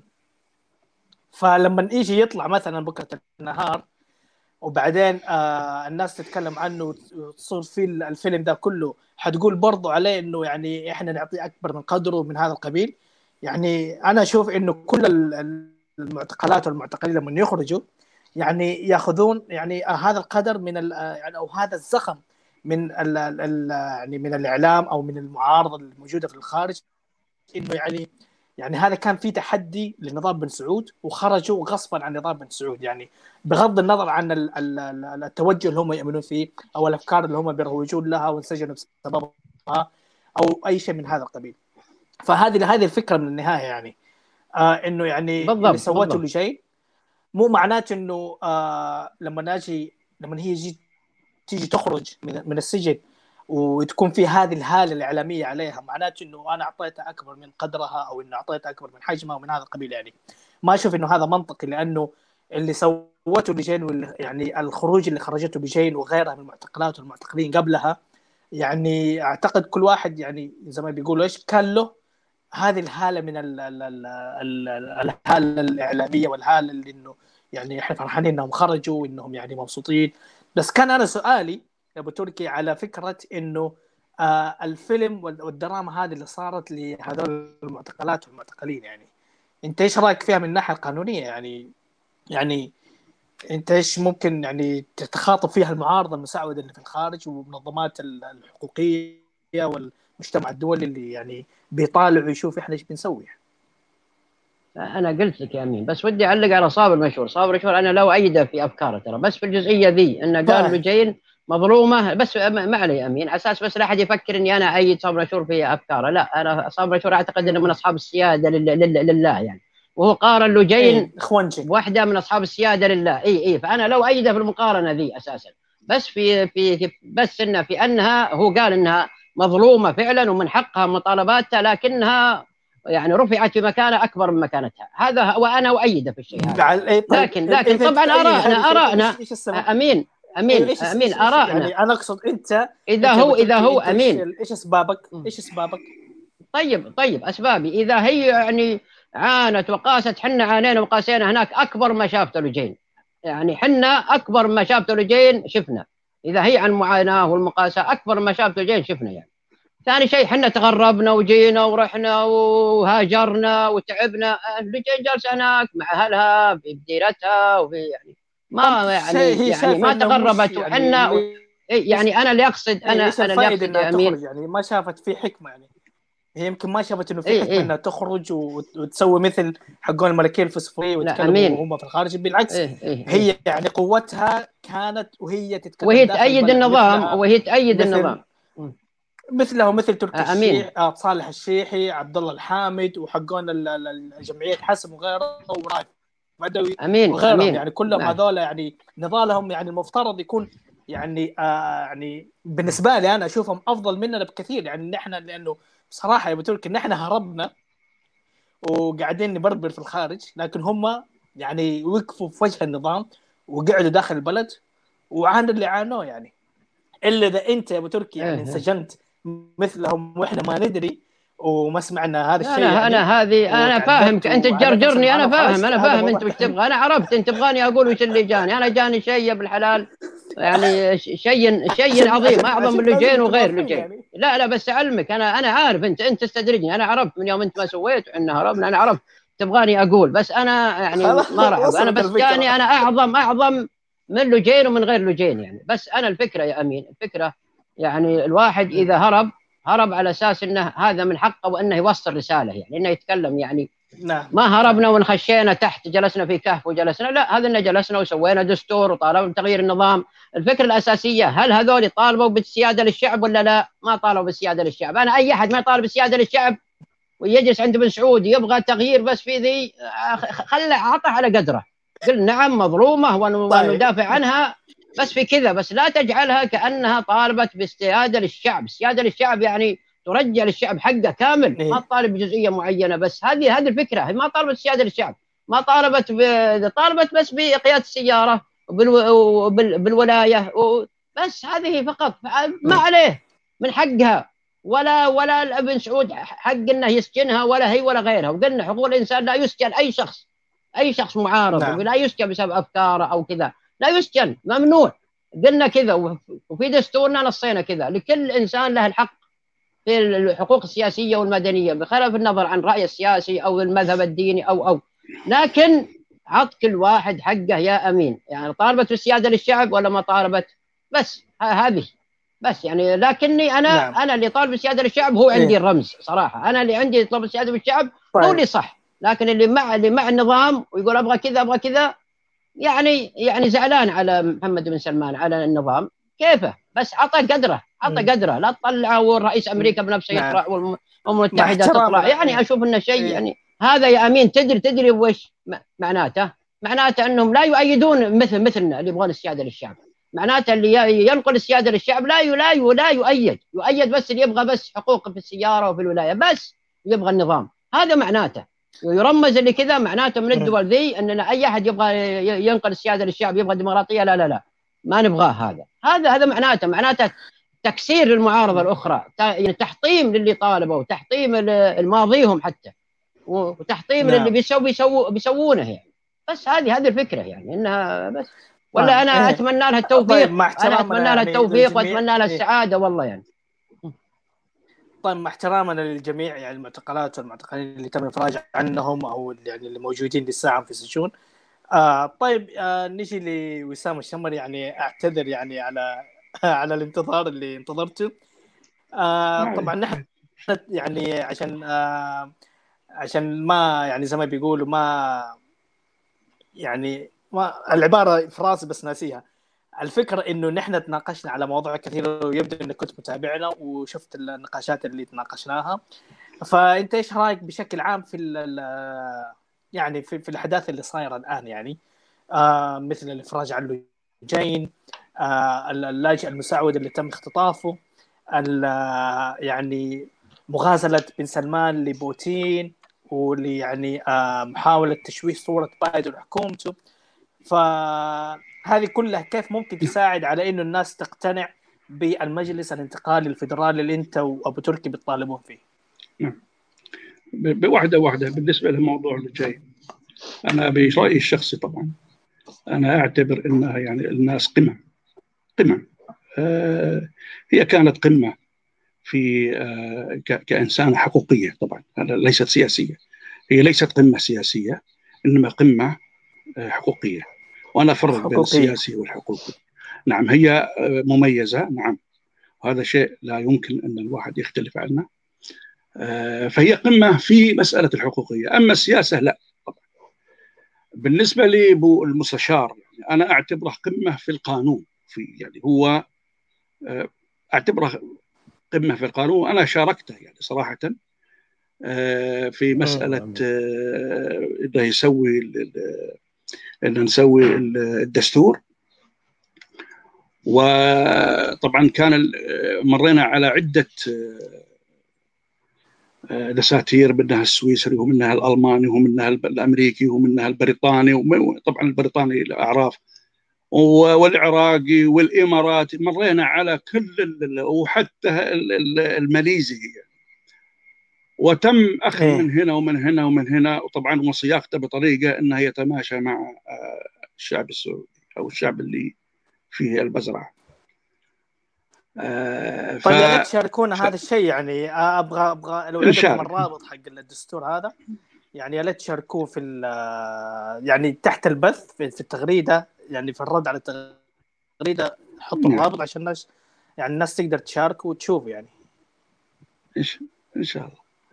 وهذا بالنسبة للفرق، يعني الفرق بين اللجين والمستشار، المستشار قمة في القانون، اللجين قمة في حقوق الإنسان، لأنها شاركت وواجهت. نعم وواجهت، وهذا سبق يعني كلام أنا قلته يعني، والمواجهة في هذه أمام يعني شخص شرس، فيعني هذا شيء كبير يعني لا يمكن أن نستنقص منه، وأنها اللي عانت هذا أيضا يعني، لكنها ملف حقوقي ولم يصل. يعني أنا برأيي الحقوقي دائما يضغط على الجهات السياسية، طبعا ما في بالنسبة للمعارضين إلى الآن ما في منصة سياسية اللي يتم الضغط عليها من قبل الحقوقيين، ما في. فيه عندك اللي هو بن سلمان نفسه أو النظام السعودي يتم الضغط عليه من قبل حقوقيين غير سعوديين، وذولي يضغطون على حكوماتهم، وبالتالي هذه الحكومات هي تضغط على السعودية، على النظام السعودي. يعني الضغط ليس على الجهاز، على النظام السعودي مباشر، إنما غير مباشر. نعم فهذه بالنسبة للمسألة الحقوقية يعني. هذا بالنسبة لموضوع لجين. بالنسبة لموضوع الشخص اللي تكلم عنه عمر، أنا أعتقد يعني برأيي الشخصي أنه موضوع ما زال تحت التحقيق، وموضوع أيضا ملف حقوقي، ولم يصل إلى مرحلة أن السياسيين يستلموه، ليس ملف سياسي أصلا. أنا أعتبر نفسي سياسي وميداني أيضا، بالتالي أنا هذا الموضوع ما يخصني، ما وصل أصلا لهذه المرحلة حتى أتكلم فيه، ما وصل. بالنسبة لي أي مواضيع ثانية يعني بالنسبة للمعارضة السعودية، المعارضة السعودية ما عندها شفافية يعني بمختصر المفيد يعني. ما في شيء شكله طلع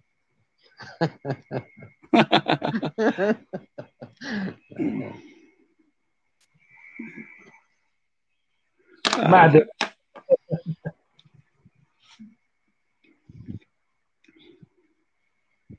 ايه معاك يا نعم. بالنسبه للمعارضه السعوديه ما وصلوا الى مرحله نضوج سياسي، فما عندهم شفافيه يعني. يعني انا مثلا انا ابغى اصير دستوري، يعني انا افترضت اني ابغى اصير دستوري، وقد تابعت، وبالعكس كنت على اتصال مباشر مع عبد الله الحامد الله يرحمه. نعم كنت متابع معها، وعلى فكره يعني حتى الدستور الخاص فيه اللي هو كتبها عنده موجود ولا زال موجود، وأنا أعتقد أن كثير من الدستوريين ما يملكونها، يعني إذا مو كلهم طبعا. زين، لأنه تم مسحه وتم يعني، فأنا ما زلت محتفظ فيه يعني، وأعرف وش الرجل كان يطرح وإلى آخره. فالدستور يعني حتى أنا يعني بحثت يعني أبغاها أصير دستوري. فأنا يوم شفت النظام اللي هو حزب التجمع، وجدت أنه يعني ما في شفافية، وأنا هذا الكلام ذكرته في مقطع خاص فيني. والنظام يعني النظام حقهم نفس النظام اللي هم كتبوه يعني. ما غير شفاف. عندك مجموعة، عندك اللي هو الجهة التأسيسية، وقسم منها غير معروف يعني سري. بعدين عندك الجهة التنفيذية، ثم يجيك الأعضاء، والأعضاء ليس لهم أي دور يعني. فالجهة التأسيسية هي اللي تحدد الأمين العام، وهي اللي تحدد الأعمال الجهة التنفيذية، وهي يعني كأن احنا قاعدين نتكلم على على نظام سيادة، لا نظام مركزي واضح يعني، غير شفاف أصلا. حنا بالنسبة لنا لا، مثلنا مثل العالم، مثل البشر يعني، سواء كان النظام النيوزيلندي، سواء كان النظام الأسترالي، سواء كان الأمريكي البريطاني يعني، يعني شيء معروف والعالم تعيشه. فهذا اللي حنا طرحناه، اللي طرحناه هو يتم ممارسته في العالم كاملا، وخصوصا الغرب. أنا لا أتكلم على الصين، ولا أتكلم على دول يعني شوية مينمار، لا أنا أتكلم على دولة مثل بريطانيا، مثل أمريكا، مثل حتى ماليزيا يعني. فالنظام اللي حطناه هو وشفاف واضح على لي. أنا ما قلت إن أنا مؤسس، أنا ليه دور، لا بالعكس، إحنا أصلاً وضعنا الدستور وأكدنا على تقييد السلطات. يعني إذا أنا كنت سلطة سوف أكون مقيد من قبل من قبل الأعضاء يعني. خلي بالك، الأعضاء لهم دور هنا، دور كبير. الهرم حقنا يأتي من القاعدة إلى فوق، من الأساس إلى فوق، بينما خلينا نقول الدستوريين لا، الهرم عندهم من القمة إلى الأرض، إلى تحت. وهذا هو ليس ديمقراطية، ما في ديمقراطية. فهي الفكرة أنه طرح نظام ديمقراطي حقيقي الشعب يشارك فيه، وهذا حنا طرحناه.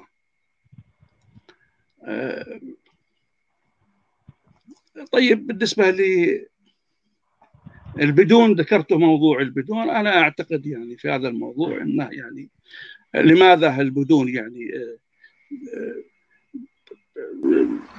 بن سلمان أو آل سعود بشكل عام، لماذا يعني يهمشهم ولا يخضعون إلى قوانين الجنسية وإلى آخره. أنا أعتقد يعني برأيي الشخصي أن آل سعود يعتبر البدون هم يعني، أعتقد كذا يعني، أنهم من مخلفات بن رشيد يعني، ذولي من أيام بن رشيد، وهو ما يبي يرد يعني هذه المسألة بالنسبة له، يبي يربيهم يعني بمعنى آخر، يبي. فأنا كذا أعتقد، لذلك هو القوانين لا تشملهم ولن يدخلهم في الجنسية وإلى آخره. هذه بالنسبة للبدون. إذا في عندك سؤال يعني تفضل. ما في شيء، بس يعني يعني أنت هو يعني نحن وصلنا لنهاية الحلقة، ففي سؤال أنا لازم أطرحه، والسؤال هذا جدا مهم، وهو اللي بيقول إنه بس ثواني، لأنه هذا السؤال راح يتم طرحه أصلا في كل حلقات هذا البرنامج.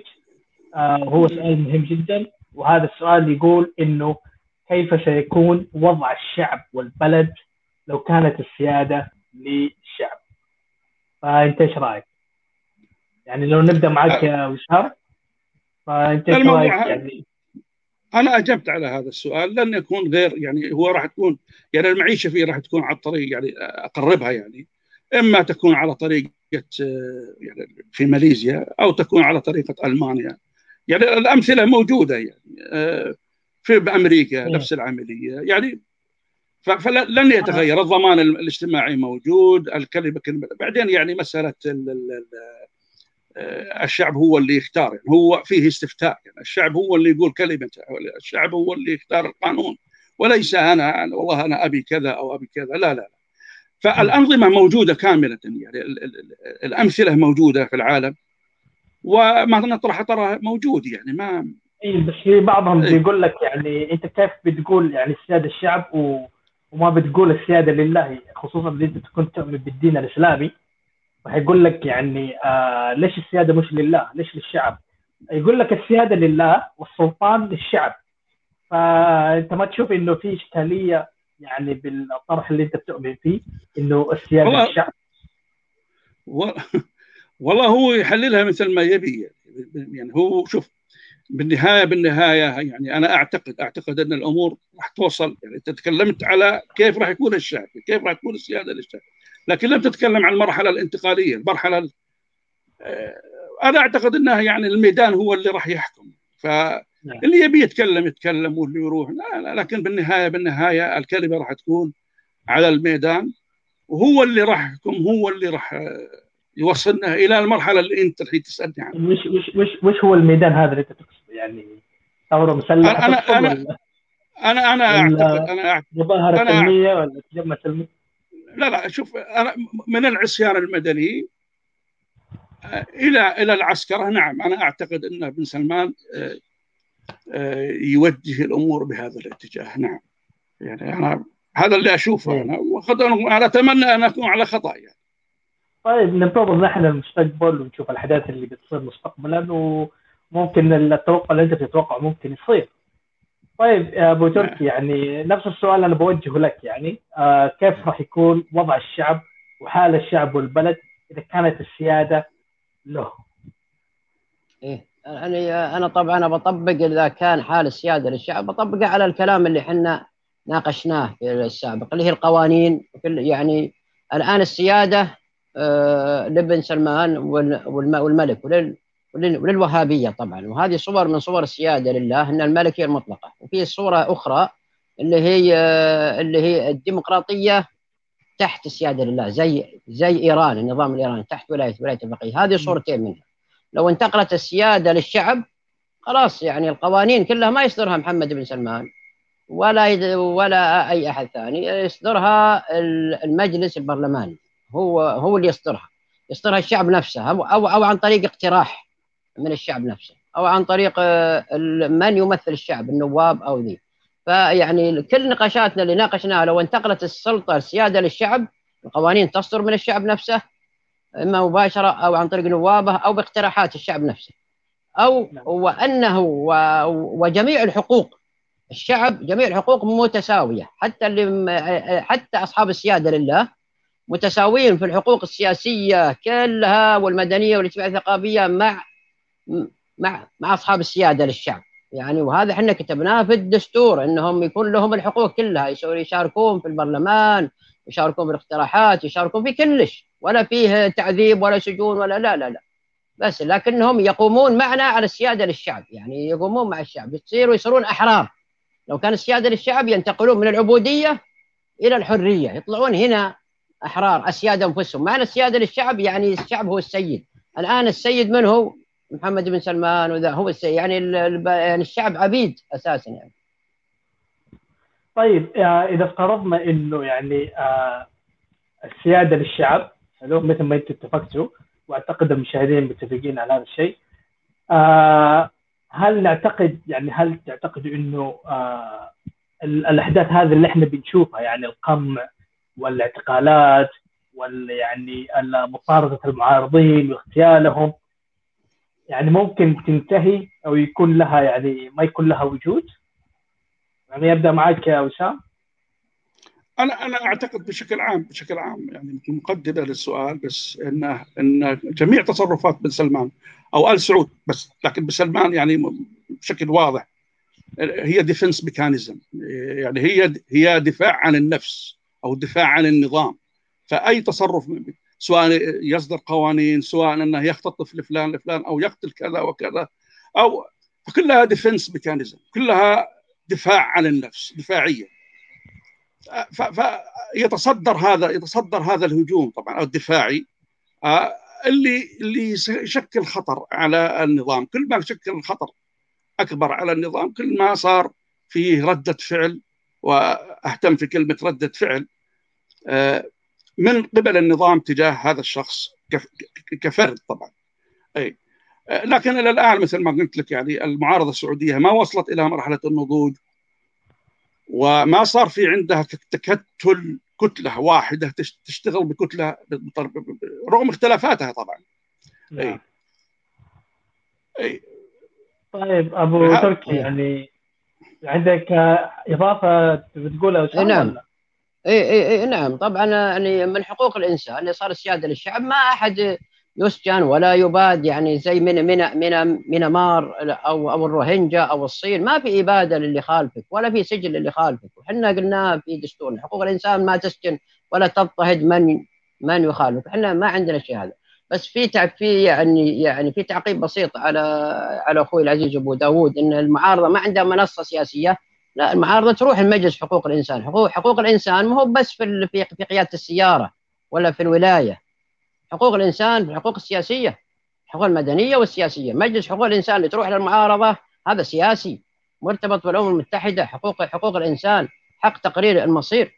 يعني وحنا دستورنا أساسا مرتبط بالقانون الدولي، مرتبط بمقاصد الأمم المتحدة. حنا بنينا الدستور على السيادة للشعب، وعلى مبادئ الديمقراطية، وعلى مبادئ القانون الدولي. حنا ملتزمين بمبادئ القانون الدولي وحق تقرير المصير، والأمم المتحدة ملتزمة بمساعدة الشعوب في حق تقرير مصيرها بالطرق اللي عند الأمم المتحدة عندها طرق. فحنا ملتزمين بالمبادئ الدولي، بالقانون الدولي، مبادئ القانون الدولي في في الدستور حقنا يعني. وعفوا نعم. بس أبغى هي هذه المنصة اللي السياسية الحقيقية اللي يفترض، رغم أن هذه الكلمة ما أحبها، اللي هي يفترض أن المعارضين يتم يعني المعادلات السياسية والصراعات السياسية تتم داخل هذه المنصة. يعني إذا أنت عندك أنت ليبرالي وأنت إسلام، أنه يدخل تحت فحنا يعني اللي سويناها أنا والأخ. هذه المشكلة في المعارضة، يعني مثلا يعني المنصات هذه اللي أنت بتتكلم عنها وسام، يعني لو يعني الى الان هذا الشيء موجود في عند كثير من المعارضه المساعده اللي في الخارج، انه يعني لو انت ما تؤمن بفكري او بتوجهي، او انك ما تشتغل تحتي او تمارس النشاط الحقيقي والسياسي تحت امرتي، فانت يعني زي ما بيقولوا ايش، انت مالك لازمه. يعني ايش ليش انا احتاجك؟ يعني انا جاي ابغى اكون معارض، وهذا عشان انت فلان وعلان لازم تكونوا تحتي، تشتغلوا تحتي يعني. لكن تكون مخالف لأفكار توجهي، لا أنا ما أقبلك وغرفتي تندهك. فهذا اللي صار الآن في المعارضة. إحنا عادي يعني ما في مشكلة، أنا أروح بستين داهية مو مشكلة، لكن صار لهم يهمشون فيني كم سنة، ها، وهذا الحين أنا أطلع أتكلم معك. يعني كيف هذا التهميش؟ مو بس من آل سعود، تهميش من المعارضة. ومع ذلك كل هذه السنين تم تهميش، ولا أنا قاعد أتكلم معك، ولا مو بس كذا يعني. وبالنهاية قاعد أقول لك الكلام على الميدان، يعني اللي عنده شيء يروح الميدان ويتفضل. يعني أنا ما عندي مشكلة الحين بن سعود يبي يحولها عسكرة، أنا ما عندي مشكلة، ولا المستشار عنده مشكلة، لكن هي عندها مشكلة عند الآخرين. أي ليه؟ أنا عندي حلولي وعندي أموري، وإذا حتى تلاحظها أنت يعني ما شاء الله عليك في أستراليا. عندنا حنا في نيوزيلندا الآن الحكومة النيوزيلندية يعني تعتقد أنها يعني محمد بن سلمان مجرم حرب، يعني متهم مجرم حرب. يعني أنا مو بالضرورة أنها يعني نيجي نقول لك والله لو وصلوا إلى هذه المرحلة يعني الجماعة ما كان في شغل، لا كان في شغل. وممكن هذا إن شاء الله يعني إن شاء الله بكرة الحكومة ينتقل إلى الحكومة الأسترالية. الحكومة الأسترالية إن شاء الله بإذن الله سوف تيجي تقول لك نعم أنت يا بن سلمان مجرم حرب. حيجي عليها قريبا بإذن الله. لكن الحكومة النيوزيلندية والحكومة الأسترالية ترى عندها مصالح في المنطقة، وأمريكا لها مصالح في منطقة الباسيفيك يعني. فبالنهاية الأمور مرتبطة استراتيجية، الأمور عالميا. فهذا الرجل اللي يجي يتكلم يقول له والله أنا أبي أمشي معاك وما تمشي معاك، أخي الميدان يحسن بيني وبينه. أنا ما مثل ما قلت لك همشون وبالأخير توني أتكلم معك. هذه مشكلة الرفض اللي موجودة الآن للأسف عند كثير من المعارضة المستعودة في الخارج، وأعتقد يعني أنا في نظري أعتبرها كنوع من المراحل اللي بتمر فيها المعارضة المستعودة بشكل عام في تاريخها أو في تاريخ المعارضة بشكل عام، لأنه نحن يعني كلنا بلا استثناء يعني ما عندنا يعني خبرة في يعني في الممارسة السياسية، في الحقوق السياسية، في المشاركة السياسية، في الوضع السياسي بشكل عام مثل بعض الدول اللي حتى بجوارنا يعني. فهذا أنا بالنظر أشوفه شيء طبيعي، لكن مع الوقت خلال 5 سنين 10 سنين يمكن أقل يمكن أكثر الوضع المفترض يتغير. الناس اللي في المعارضة يعني المفترض يكون عندهم خبرة كافية إنهم كيف يعني يبينوا للناس والشعب إنه ترى من حقك إنك أنت تكون ناشط سياسي، من حقك انك تشارك سياسيا، من حقك انك يعني تطالب بنظام حكم مختلف عن اللي انت يعني عايش فيه الان وغيره كثير. فانا شايفها مرحله يعني بنتطور فيها وبنتغير فيها، على الاقل نتمنى انها تكون مرحله الافضل يعني، بس نشوف نحن ميدان يحيى زي ما بيقولوا يعني. هو نضوج سياسي ما فيه غير موجود. وبصراحة يعني أقول لك هذا الجهل بن سعود سواء بطرفي، سواء كان أحمد بن عبد العزيز أو محمد بن سلمان، قاعد يستغل هذا الشيء استغلال قوي. لكن مثل ما قلنا يعني ما يصح إلا الصحيح، والميدان هو اللي يحكم. طيب كذا نحن نكون وصلنا لنهاية الحلقة يعني. شكرا لك يا وسام وابو تركي على مشاركتكم في الحلقه هذه، وهذه كانت اول حلقه من برنامج السياده للشعب. وانا اعتذر بشده على المشاكل التقنيه اللي يعني مرينا فيها في الفتره هذه يعني او في الحلقه هذه، ويعني ممكن يعني نحاول نحل المشكله هذه. يعني اي كلمه اخيره من الطرفين؟ لا والله أنا عندي كلمة أخيرة. الآن صفى عندك يا أمين، أول كان يقطع الآن صفى على آخر شيء صفى. أتوقع أن أنا أحتاج بس أغير توقيت الحلقة، فممكن أنا أغير توقيت الحلقة لأنه هذا اللي أنا لاحظته مشكلة النت هنا يعني. طيب ممكن طيب أغير. أنا بس أكرر أني أبارك للجين خروجها من السجن وأتمنى لها التوفيق، ويعني وأبارك لإخوانها وأخواتها خروجها من السجن وأتمنى لهم التوفيق. بس هذا آخر شيء. طيب وبرضه نحن نبارك لها على خروجها.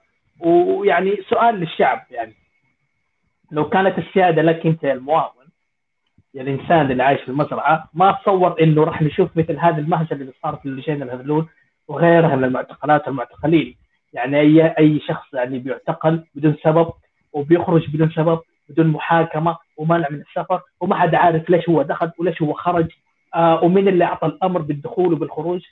وما حنشوف مثل هذا القانون اللي إحنا بنسميه قانون الغاب في جمهورية الموز أو في يعني في مزرعة مثل مزرعة بن سعود. فهذا يعني حال الشعب أو يعني حال البلد والشعب راح يكون أفضل لو كانت السيادة له، مش السيادة سواء كانت لله مع احترامي يعني للناس تؤمن بالدين الإسلامي، أو السيادة لفئة معينة محتكرة السلطة هي الأفضل، هي التب وهي بتاع كله.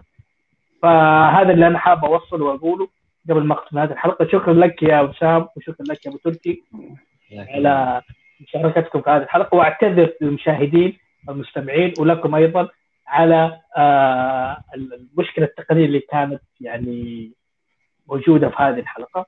ونشوفكم في حلقة أخرى ونشوفكم على خير، ومع السلامة.